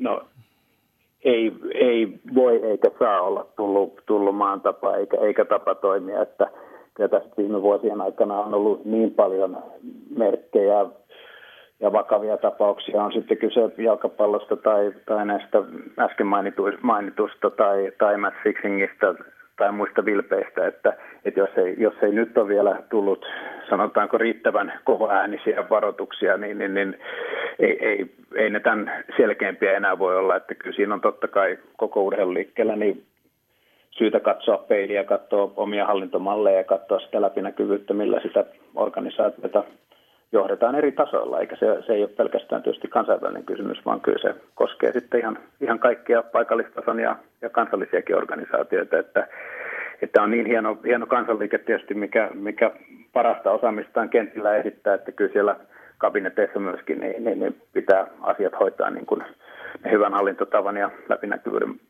pitää, pitää hoitaa. Leena Paavolainen, miten urheilijat suhtautuu tämmöisiin eettisiin erilaisiin kysymyksiin? Mikä heidän näiden nuorten ihmisten, minkälaista keskustelua käydään erilaisten eettisten doping muiden asioiden tiimoilta?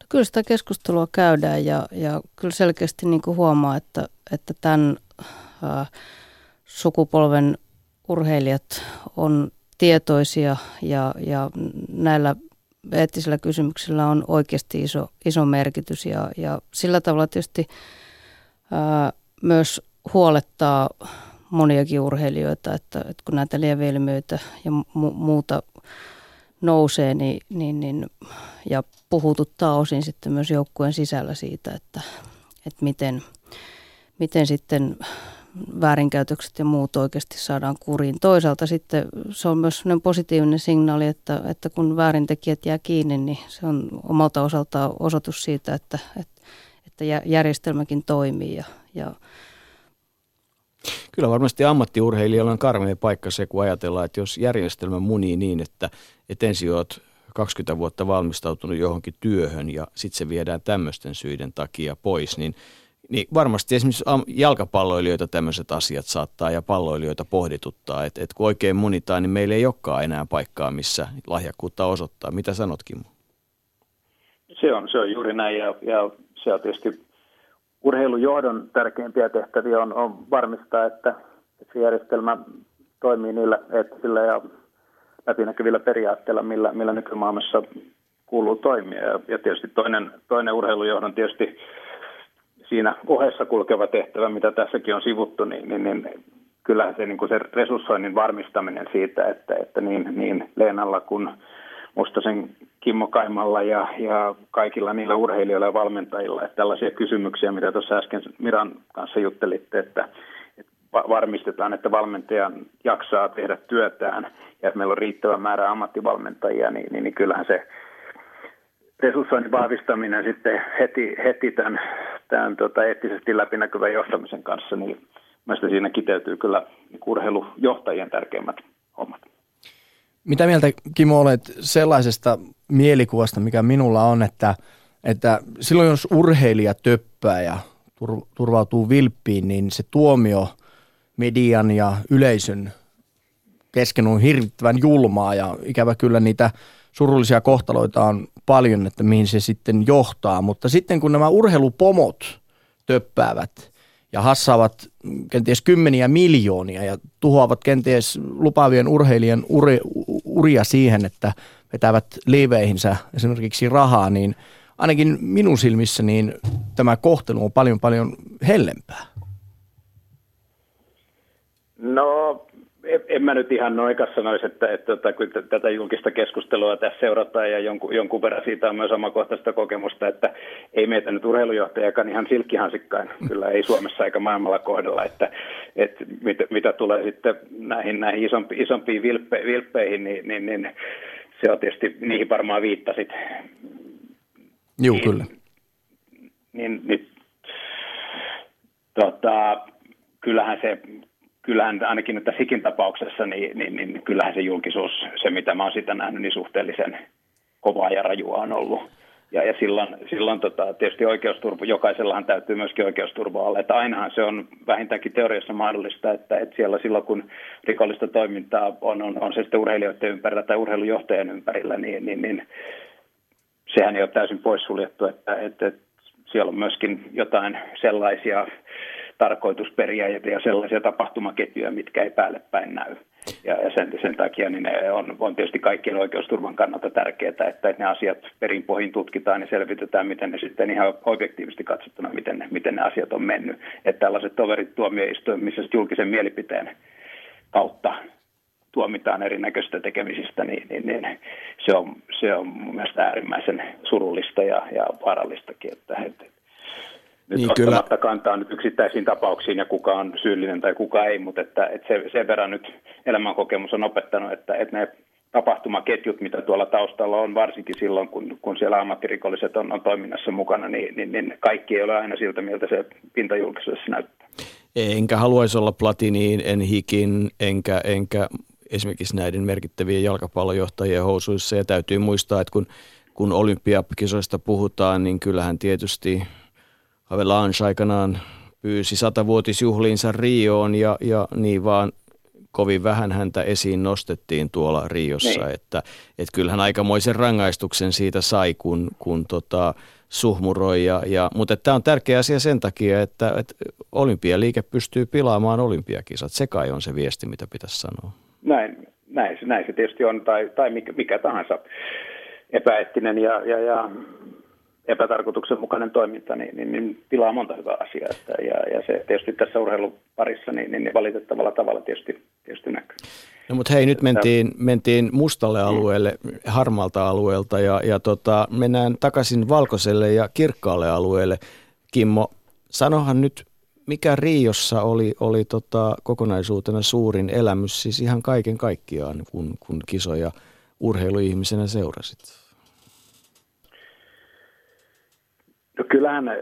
Tai vaikka pari. Siellä te, niin, mä, mä oon itse, itse seurannut, tota, mulla on jonkun verran kamppalajitausta ja on seurannut Suvi Mikkosen polkua ja mun mielestä se tapa, millä, millä Suvi selvitti viimeisen sekunnin potkulla tiensä kisoihin ja, ja, ja nyt, nyt kaato avausottelussa on 10-9 paikallisvastustaja, niin, niin, niin kun tietää millaisen paineen alla sitä, sitä kamppailua käydään, niin mä itse nautin niin kuin sellaista pienistä yksityiskohdista ja niistä, niistä tavallaan poluista, mitä, mitä siellä, siellä on, ja toivoa tietysti, että, että sitten tämmöisissä niin kuin Suvin tyyppisissä tapauksissa tai Jenna Laukkanen jatkossa tai Petra Ollin, Ollin tyyppiset urheilijat, jotka, jotka sitä omaa polkuaan sitten rakentaa, niin, niin, niin se näkyy sitten myöskin – siinä kovimman tavoitteen, eli sen, sen mitalin muodossa jossakin vaiheessa.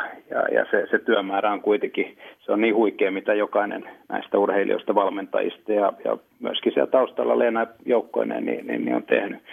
Et mä en sillä tavalla, niin, niin, niin ehkä se on vähän, sanotaanko liian ammattimaisesti asiaan suhtautuva, että, että tota, koeta, koeta katsoa niitä asioita siellä tavallaan mitale, mitaleiden takana ja mitä, mitä pieniä ja isompia juttuja siellä tapahtuu muuallakin kuin niissä ihan, ihan sitten se huippu, huippukisossa. Mutta että, että Suvin Matsi Pentin, Pentin iloisuus ja se, se mitä, mitä hän toi niin kuin omalla olemuksellaan, Mielestäni Ilosen Mikko golfarina se toi sinne varmasti siihen, siihen kisakylään niin semmoisen ihan oman, oman fiiliksensä ja, ja Mikko pelasi Matku Saarin kanssa samassa flightissa lopussa ja Matku Saar otti pronssia, että, että tota, ei siis loppujen lopuksi niin sen ajatteluketjun mukaan, niin ehkä se mitalikaan sitten ihan tavoittamattoman kaukana ollut. Että paljon, paljon hyviä, mielenkiintoisia suorituksia ja jää kyllä kisat, kisat siinä mielessä hyvin, hyvin mieliin. Niin, että yksi mitali saatiin ja pettynyt olo oli, mutta sitten kun ruvetaan ihan tarkkaan analysoimaan ja ollaan, ollaan tota, tämmöisiä inhorealisteja, niin, niin kai se vaan sitten niin suunnilleen oli, että – että suunnilleen 70 prosenttia joukkueesta ylsi niin kuin omalle tasolle ja, ja, ja tota, tässä on seuraus. Onko tämä Leena tosiaan näin raakaa leikki?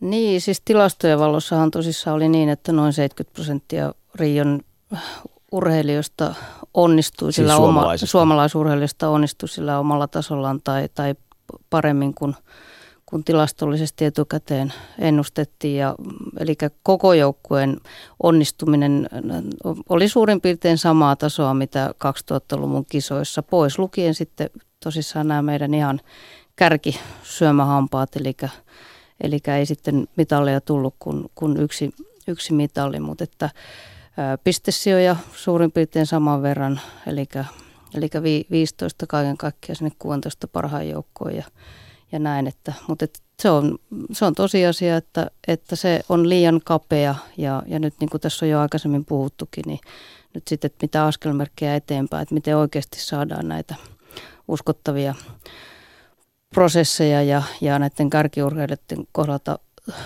tu, tukevia, mutta t- tässä täytyy tietysti todeta, että, että koko tämän niin kuin suomalaisen huippuurheilun ää, muutoksen ja tekemisen tavoitteena on ollut laajemmin totta kai tämä kansainvälisen menestyksen niin kuin, nostaminen ja, ja, ja parantaminen, mutta, mutta myös sitten osaamisen vahvistaminen ja, ja sitten arvostettu urheilu. Että, et, et, ja se, että sitä toivottavasti ei mitata eikä tuijoteta pelkästään olympiamitalien osalta, että, että, että myös, myös sitten laajemmin nähdään niin kuin nämä mahdollisuudet ja sitten tietysti tullaan, tullaan tota vaikkapa pallonlajien kokonaisuuteen, missä, missä meillä on paljon paljon niin kuin positiivisia ja potentiaalisia mahdollisuuksia myös tästä eteenpäin ja, ja, ja niin päin pois. Että. Kimmo lopuksi, noin Leena sanoi, kuulostiko se sinulta jargonilta vai oletko samaa Ei. mieltä? Ky- kyllä, mun mielestä ne on, ne on tuossa Leenan puheenvuorossa ja, ja tänään aikaisemmin Härkösen Jukan ja, ja kumppaneiden puheenvuorossa, niin, niin, niin kyllä ne ammattivalmentajat, kansainvälisyys ja, ja myöskin nämä ammattimaiset prosessit sit siellä taustalla, niin, niin, niin siihen, siihen se varmasti, varmasti kulminoituu. Ja, ja, ja kyllä samaa mieltä myöskin Leenan kanssa siitä, että – että kyllähän se tämän yleisen arvostuksen ja näkyvyyden ja sen, sen kisojen tunnelman kannalta, niin ei siitä olisi haittaa, jos meillä yksi palloilujoukkueessa ja kesälajissakin olisi, tai kesäkisossa.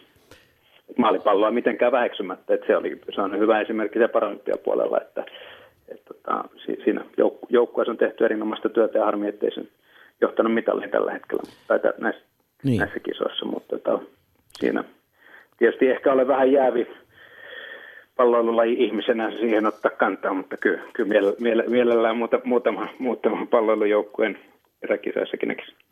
Niin, ei se vaadi multa kuin korjaa lentoja käsipallossa, kun esimerkiksi Euroopan mestaruuden tai maailmanmestaruuden voittamisen, niin saattaa saada paikka. Että ihan helppo juttu, että siitä vaan no kohti ei, uusia. ihan helppo. Näin se on tavo kyllä. Mutta tavoitteita kun on. Tavoitetaso, tavoite, tavoite on korkealla. Näin se on. Ja, Aina kes- joku pelaa. Ja keskustelu Kimmo jatkuu. Näin. Kiitoksia. Kiitos. Ylepuheen urheiluiltaa. Se on Leena yhtä vaille, niin vielä saadaan tuolta valtion liikuntaneuvostosta ja opetusministeriön taholta ajatuksia tähän leikkiin, niin sitten voidaan todeta, että jonkinlainen yhteenveto Riosta on ollut, mutta että kyllähän tuossa kyllähän tämä kuitenkin varmasti sulle on, on rankkaa keskustelua, kun sitä kaiken päivää käyt itsesi ja muiden kanssa, mutta, mutta kyllä tässä mun mielestä tulee asioita esiin, joita, jotka niin kuin ikään kuin korostaa sitä, sitä, sitä strategista näkemystä, mikä on olemassa. Niin, siis en koe ollenkaan, niin kuin, että olisi jotenkin rankkaa keskustelua, vaan mun mielestä ollaan Puhuin asia. siitä, että päivittäin kun joudut asioiden kanssa ja me kun saadaan aina välillä tulla niihin mukaan, niin se on aika mukavaa. Niin, itse asiassa tota, kyllä mä koen edelleen olevani etuoikeutettu, että saan olla mukana näissä keskustelussa ja, ja, ja viemässä omalta osaltani suomalaista huippurheilua eteenpäin, että, että tota, kuuluu vähän niin kuin toimenkin kuvaan, mutta että asia ytimessä ollaan ja, ja siitähän tässä kai sitten loppupelissä on kysymys, että, että oikeasti, että miten me tätä suomalaista liikunta- ja urheilukulttuuria saadaan vahvistettua ja, ja sitten me, meidän toisaalta siellä niin kuin kaikkien, li, kaikkien liikkujien arkea paremmaksi ja sitten myös meidän huippurheilijoiden arjen tekemistä paremmaksi. Että, että sen, sen perässähän tässä yhdessä ollaan. Jaha, ja sitten pitäisi langan päässä olla Minna Paajanen, valtion liikuntaneuvoston pääsihteeri ja vahva taustavaikuttaja. Täällä on kovasti puhuttu mm, resursseista, eri muotoisista resursseista. Heti kärkeen Minna, kun Rioa olet seurannut, niin lupaatko, että teet kaikkesi, että, että niitä asioita, joita yhdessä päätetään resurssoida, niin, niin olet vahvasti resurssoimassa? Iltaa vaan kaikille. Täällä on kuunnellut, kuunnellut teidän keskustelua ja tota, niin, niin, mielenkiintoisia näkökulmia. Ää, mitä resurssointiin tulee, niin toivoisin laaja-alaista näkemystä siihen, että mitä itse asiassa huippuurheilun resurssoinnilla tarkoitetaan, että, että siinäkin, kuten keskustelu on kisojen jälkeen vilkkaana käynyt, niin on tär, niin kuin tarpeellista hahmottaa se kokonaisuus, eli julkisten tukien osuus, yksityisen rahoituksen osuus, oikeastaan meidän koko liikuntajärjestelmän kokonaisuus, että paljonko sieltä itse asiassa eri osa-alueille kanavoituu ja onko kaikkea järkevää niin tarkasti pilkkoakaan, että itse mä olen pitkään miettinyt näitä kysymyksiä siitä näkökulmasta, että on hyvin hankala erotella esimerkiksi uimahallin merkitystä kuntourheilun tai huippuurheilun näkökulmasta. Että kyllä me tarvitaan tähän niin kuin objektiivinen ja, ja parhaaseen tietoon pohjautuva näkemys, että missä me, missä me ollaan. Ja, ja se, mikä tässä on minusta huippuurheilun osalta poikkeuksellista verrattuna oikeastaan mihinkään liikunnan osa-alueeseen, niin on tämä kansainvälinen vertailu, että, että se on niin raadollinen maailma, missä asioita mitataan kovilla, kovilla mittareilla, eli sillä kilpailulla, kuka on paras tietyssä hetkessä tietyssä suorituksessa, niin se asettaa vielä tämän niin kuin eri valoon. Eli, eli ei voida ummistaa silmiä siltä, että mitä maailmalla tapahtuu samanaikaisesti, mitä me itse tehdään. Valtion liikuntanuston pääsihteeri, kun sanoo noin, niin tietysti täytyy kysyä, että eikö sitten olisi niin kuin oivalliset välineet tehdä tuota kyseistä tutkimusta ja tarkastelua? No kyllä näin on ja, ja tarkoitus on nyt, nyt kun on parakisat käyty, eli, eli koko koko tota, kisarupeaman takana, niin tulla ihan lähipäivinä liikuntaneuvoston toimesta ulos tällä asialla. Eli, eli meillä on tarkoitus käynnistää tämmöinen huippuurheilun kokonaisarviointi. Ja toki sitä työtä on nyt tehty tämän vuoden aikana jo paljonkin. Eli meillä on aika paljon tietoa jo olemassa, mutta sen lisäksi niin kuten tuossa totesin, niin on tärkeää muodostaa semmoinen ulkopuolisen arvioitsijan kokonaisnäky tietyistä asioista, että missä me mennään isossa kuvassa, miten me menestytään, miten meidän huippuurheilutoiminnan volyymi on kehittynyt, missä meillä on keskeiset pullonkaulat. Ja tosiaan pitää se kansainvälinen vertailu siinä mukana, että, että asiaa ei sitten, me voitaisiin luoda maailman hienoin urheilumalli ja, ja unohtaa se, että, että siellä on muitakin kansakuntia miettimässä parhailla voimilla samoja asioita, että. Mutta tosiaan niin arviointi käynnistyy ja sitä on paljon kyselty sen perään ja odotettukin, mutta lupaan sen, että, että liikuntaneuvosto tekee osaltaan parhaansa analyysin suhteen. No en sitä oikeastaan osaa epäillä, mutta kun sinut tunnen, mutta, mutta yksi semmoinen oikeastaan aika lähihetkien – voisiko sanoa tasetilanne, jossa jotain keskustaa, jossa keskustelua käydään, on tietysti Turussa kolmas ja neljäs päivä lokakuuta kansallinen liikuntafoorumi, jossa, jossa nyt tätä huippuurheilun merkitystä myös niin kuin laajasti yhteiskunnassa ja liikunnan kannalta peilataan, mutta, mutta kun tuossa Leenan kanssa aiemmin ennen tänne studion tuloa käytiin keskustelua ja pohdiskeltiin, että mitä tässä nyt oikeastaan – pitäisi sanoa, niin neljä sanaa jäi mieleen ja kirjoitin ne ylös. Eli resurssien parempi suuntaaminen koordinoidusti, niin mitäs siitä Minna sanot?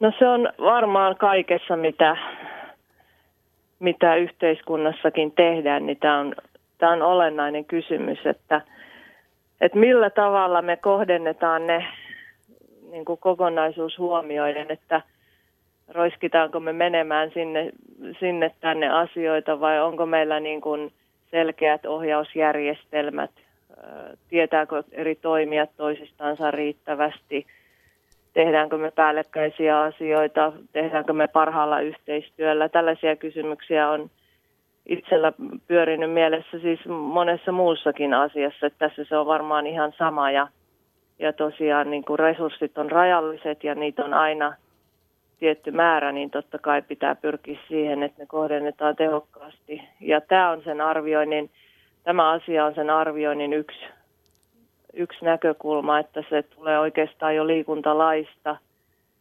Liikuntaneuvoston tehtävä on siis arvioida valtionhallinnon toimenpiteiden vaikutuksia niin kapulalta kuin se kuulostaakin, mutta sitä se pitkälti on.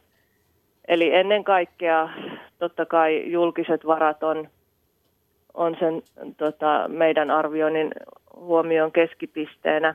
Mutta tota, kuten mä sanoin tuossa alussa, niin on mielenkiintoista nähdä se kokonaisuus muutoinkin, että, että vähän sama, mistä ole, ollaan paasattu kansallisessa liikuntafoorumissa myös, niin esimerkiksi puhutaan liikkumisen edistämisestä, niin ollaan enemmän ja enemmän huomattu, että myös muut toimijat yhteiskunnassa voi tehdä erittäin merkittäviä päätöksiä liikunnan puolesta tai sitä vastaan, niin itseä kiinnostaa paljon, että löytyykö sieltä tulevaisuuteen semmoisia uusia avauksia, että me saataisiin niin kuin yhteiskunta laajemmin mukaan tähän asiaan.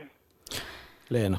Niin, kyllä t- tätä voi hyvin kompata, mitä, mitä tuota, Mipa tuossa tuossa tuota äsken, äsken sanoi. Ja, ja tietysti tämä vaikuttavuuden näkö, näkökulma on niin kuin erittäin tärkeä tässä. Ja, ja tähän kansainväliseen vertailuun liittyen, niin Suomihan on ollut mukana jo useamman vuoden tämmöisessä kansainvälisessä huippurheilujärjestelmiä vertailevassa SPLIS-tutkimuksessa. Ja kyllä siellä esimerkiksi nousee yhtenä keskeisenä asiana, että mikä selittää tämmöisiä toimivia huippurheilujärjestelmiä ja, ja menestyviä maita, niin tämä koordinaatio, resurssien suuntaaminen tarkoituksenmukaisesti, muun muassa niin kuin tämän, tämän tyyppisiä asioita, että, että nämä mallimaat, vaikkapa nyt Hollanti, Norjakin Pohjoismaista, jossa, jossa tämä toimii, niin nämä on niitä yksiä selittäviä tekijöitä. Nyt mennään taas aika vaikealle puolelle, Minna. Mun on pakko kysyä sulta, että oikeastaan kaksi kysymystä.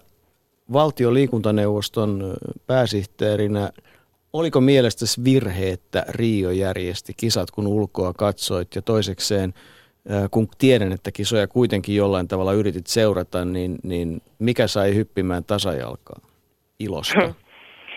Mä sanon tuohon jälkimmäiseen ensiksi, että kyllähän – mulle henkilökohtaisesti oli erittäin suuri ja oikeastaan aika koskettavakin asia. Piispasen Toni oli parakisoissa urheilijana, kun hän on samanaikaisesti mun käytännössä läheisin työ, työtoveri. Eli tota, se kisa maailma aukeni mulle täysin eri silmin ja – voin oikeastaan sanoa, sanoa että en tiedä onko Toni samaa mieltä, mutta me käytiin tästä keskustelua. Meillä oli oma tulos, tulosneuvottelu tästä kisamenestyksestä ja tota, no mitaleita ei nyt tullut, mutta, mutta tunne on erittäin lämmin, lämmin Tonin suorituksista, että tsemppiä vaan hänelle. Mutta tämä ensimmäinen, tämä Rio-kysymys, niin kuuntelin mitä äsken puhuitte tuossa – tuossa tota, sekä Kimmon että tota, niin Mirankin kanssa asioista, niin kyllähän urheilussa tietysti tämä eettinen näkökulma ja, ja niin kuin kestävän kehityksen tai niin laajasti tulkittuna, niin nämä näkökulmat korostuu jatkossa, että, että vähän mitä Kimmokin sanoi, että vähän pelolla odotti, että meneekö kaikki hyvin. No kaikki meni ilmeisen pääpiirteissään ihan okosti, mutta että kyllä nämä eettiset kysymykset on noussut enemmän ja enemmän niin kuin omaankin mietintään, että mikä oikeasti on sitten kaikista tärkeintä.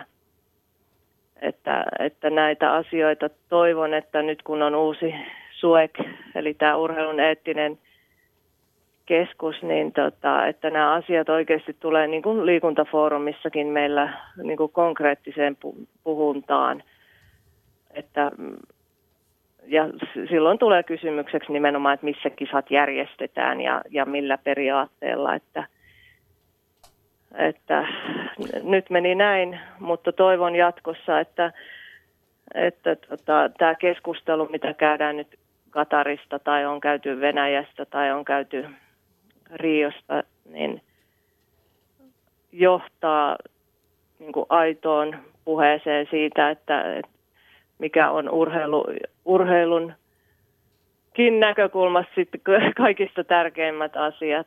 Että olen sitä asiaa kyllä paljon miettinyt.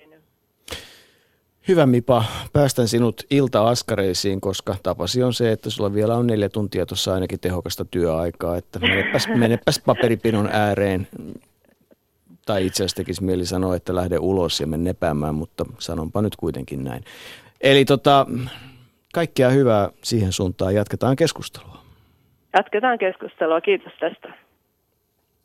Ylepuheen urheiluiltaa. Jaha Leena, kuusi minuuttia ja sitten pääset varmasti vähäksi aikaa sinäkin pohtimaan asioita vaikka järven rannalle, jos niin haluat. Mutta tota, tätä matkaa sanotaan nyt vaikka Lontoosta Rioon ja Riosta kohti Tokioon, niin, niin tota, mitä oppia nyt kaiken kaikkiaan tähän mennessä sulle tämä Lontoon Rio on antanut sille seuraavalle osuudelle? Mit, mitä niin kuin päällimmäisenä tiedät, että, että rupeat miettimään vai onko se semmoisia pieniä viilauksia vai onko, niin kuin, onko, onko oikeasti strategista suuntaakin muutettava?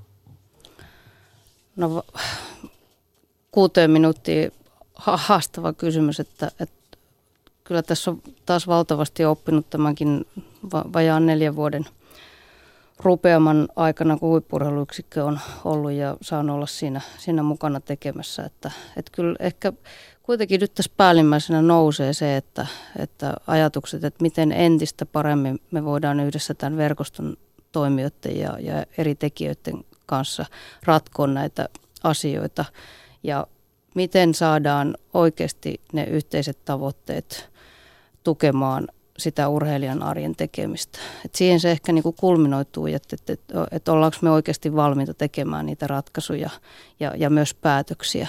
Onko meillä yhteiset tavoitteet?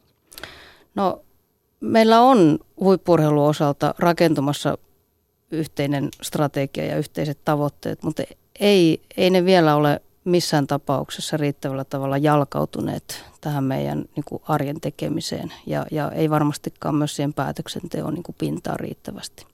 Lavennetaan vielä. Ää, on olemassa Euroopan olympiafestivaalit, Euroopan kisat, on olemassa universiaadit, on olemassa nuorten olympiakisat, kesä- talvikisat. Näitä näit suurtapahtumia, siis monilaji suurtapahtumia on paljon. Palveneeko sitä matkaa? No parhaimmillaan ne palvelee sitä urheilijan matkaa siinä polun eri vaiheissa ja, ja nimenomaan nämä monilaiset kisat niin kuin matkalla sinne olympialaisiin, niin ne luo sitä, niitä kokemuksia ja sitä ää, myös niin kuin osaamisen kasvua ja kehittymistä, jolla, jolla sitten matkalla sinne olympialaisiin parhaimmillaan se sitä ur, urheilijan tekemistä myös palvelee. Että, ja, ja, ja sitä vartenhan näitä järjestetään ja, ja mekin sitten urheilijoita ja joukkueita viedään eri, eri vaiheissa. Kun Mikko Ilonen haastatteluissa Rion aikaan kauheasti korosti sitä, kuinka nastaa on niin kuin toimia tässä eri lajien urheilijoiden ympärillä. Hän on siis ammattiurheilija, joka on kuitenkin päässyt niin kuin sinne, tekisi mieli sanoa vähän glamour-osastolle, että, että asiat ei enää mene ihan pelkästään kaurapuurolla, vaan, vaan voi, voi hummeriakin maistella, jos sikseen tulee, niin – niin oliko tämä niin kuin maksettu mainos vai, vai näkyykö esimerkiksi Mikosta ulos, että hän oli aidosti oikeasti innostavassa ympäristössä? No kyllä se aidosti näkyy ja, ja kyllä Mikko oli joukkueen jäsenenä aidosti yksi innostaja ja, ja sehän on huikeimmillaan hienoa, miten urheilijat yli lajirajojen jakaa niin ne onnistumiset kuin pettymyksenkin hetket ja, ja, ja myös muut toimijat siellä joukkueen sisällä. Että, että sehän on se yksi hienous, mikä olympialaisiin ja siihen olympiajoukkueeseen kuulumisessa on. Että, ja, ja kyllä se siellä arjessa näkyy ja se oli kyllä tosi hienoa nähdä, miten, miten Mikko ja Roope nyt sitten vaikkapa Rion joukkuessa, niin olivat aidosti osa sitä Suomen joukkuetta ja toivat oman panoksensa mm. myös siltä osin. No onko tämä sama ilmiö myös sit näissä erilaisissa muissa monilajitapahtumissa nähtävissä ja syntyykö siellä sitten semmoisia lajien välisiä yhteyksiä, jotka sitten vaikuttaa harjoitteluun? Onko siitä olemassa esimerkkejä urheilijoista, jotka on paljon nähnyt kisoja? Kyllä, kyllä sitä tapahtuu eri kisoissa ja eri, eri tasoilla näissä, sekä nuorten kisoissa että, että sitten ihan, ihan olympialaisissa. Ja kyllä tämä lajien välinen yhteistyö ja yhteinen tekeminen, että se on selkeästi semmoinen, mikä tämän neljän vuoden aikana on vahvistunut ja mennyt, mennyt eteenpäin. Ja sitä kautta uskon myös, että se osaaminen ja, ja, ja asiantuntijoiden vahvistaminen on parantunut. Mutta siinä meillä on paljon vielä tehtävää. Tänään urheilussa JJK hammioa kovasti sarjakärkeä jalkapallo ykkösessä, johtaa Jaroa vastaan 2-0 ja Jokerit pelaa Sibiria vastaan. Omaa kamppailuaan on itse asiassa 0-2 tappiolla, kun kaksi erää on pelattu. Tänään on saatu ikävä kyllä kuulla, että Petteri Koponen joutui autoonnettomuuteen ja on sairaalahoidossa tarkkailtavana. Ihan selvää tietoa ei ole vammojen vakavuudesta, mutta ilmeisesti nyt kaikkein pahimmalta selvitetään ja tänään myös urheilussa on tullut tieto siitä, että Juho Hänninen 35V ja Esa-Pekka Lappi 25V pääsevät mukaan Tommi Mäkisen johtamaan Toyota-tiimiin ajamaan rallin MM-sarjaa. Eli, eli se on se, mitä nyt sitten vaikkapa urheiluradioissa, urheiluruudussa, Yle Urheilun nettisivuilla ja tekstiteevellä tullaan tänään kertomaan, mutta nyt sulla on puoli minuuttia aikaa kertoa, että, että mikä Riossa oli se, mikä tavalla jos toisella sua eniten sykähdytti tai mietitytti, Leena Paavolainen? Kyllä ne oleminen siinä Suomen olympiajoukkueessa ja kuuluminen siihen ja ne monet pienet yksityiskohdat, onnistumiset, tekemiset, se on aina semmoinen ainutlaatuinen sykähdyttävä juttu ja se on, se on hieno fiilis ja tunne. Tämä oli urheiluilta tänä maanantaina. Paikalla studiossa olivat Jouko Vuole ja Jussi Putkonen ja Leena Paavolainen. Ylepuheen urheiluiltaa.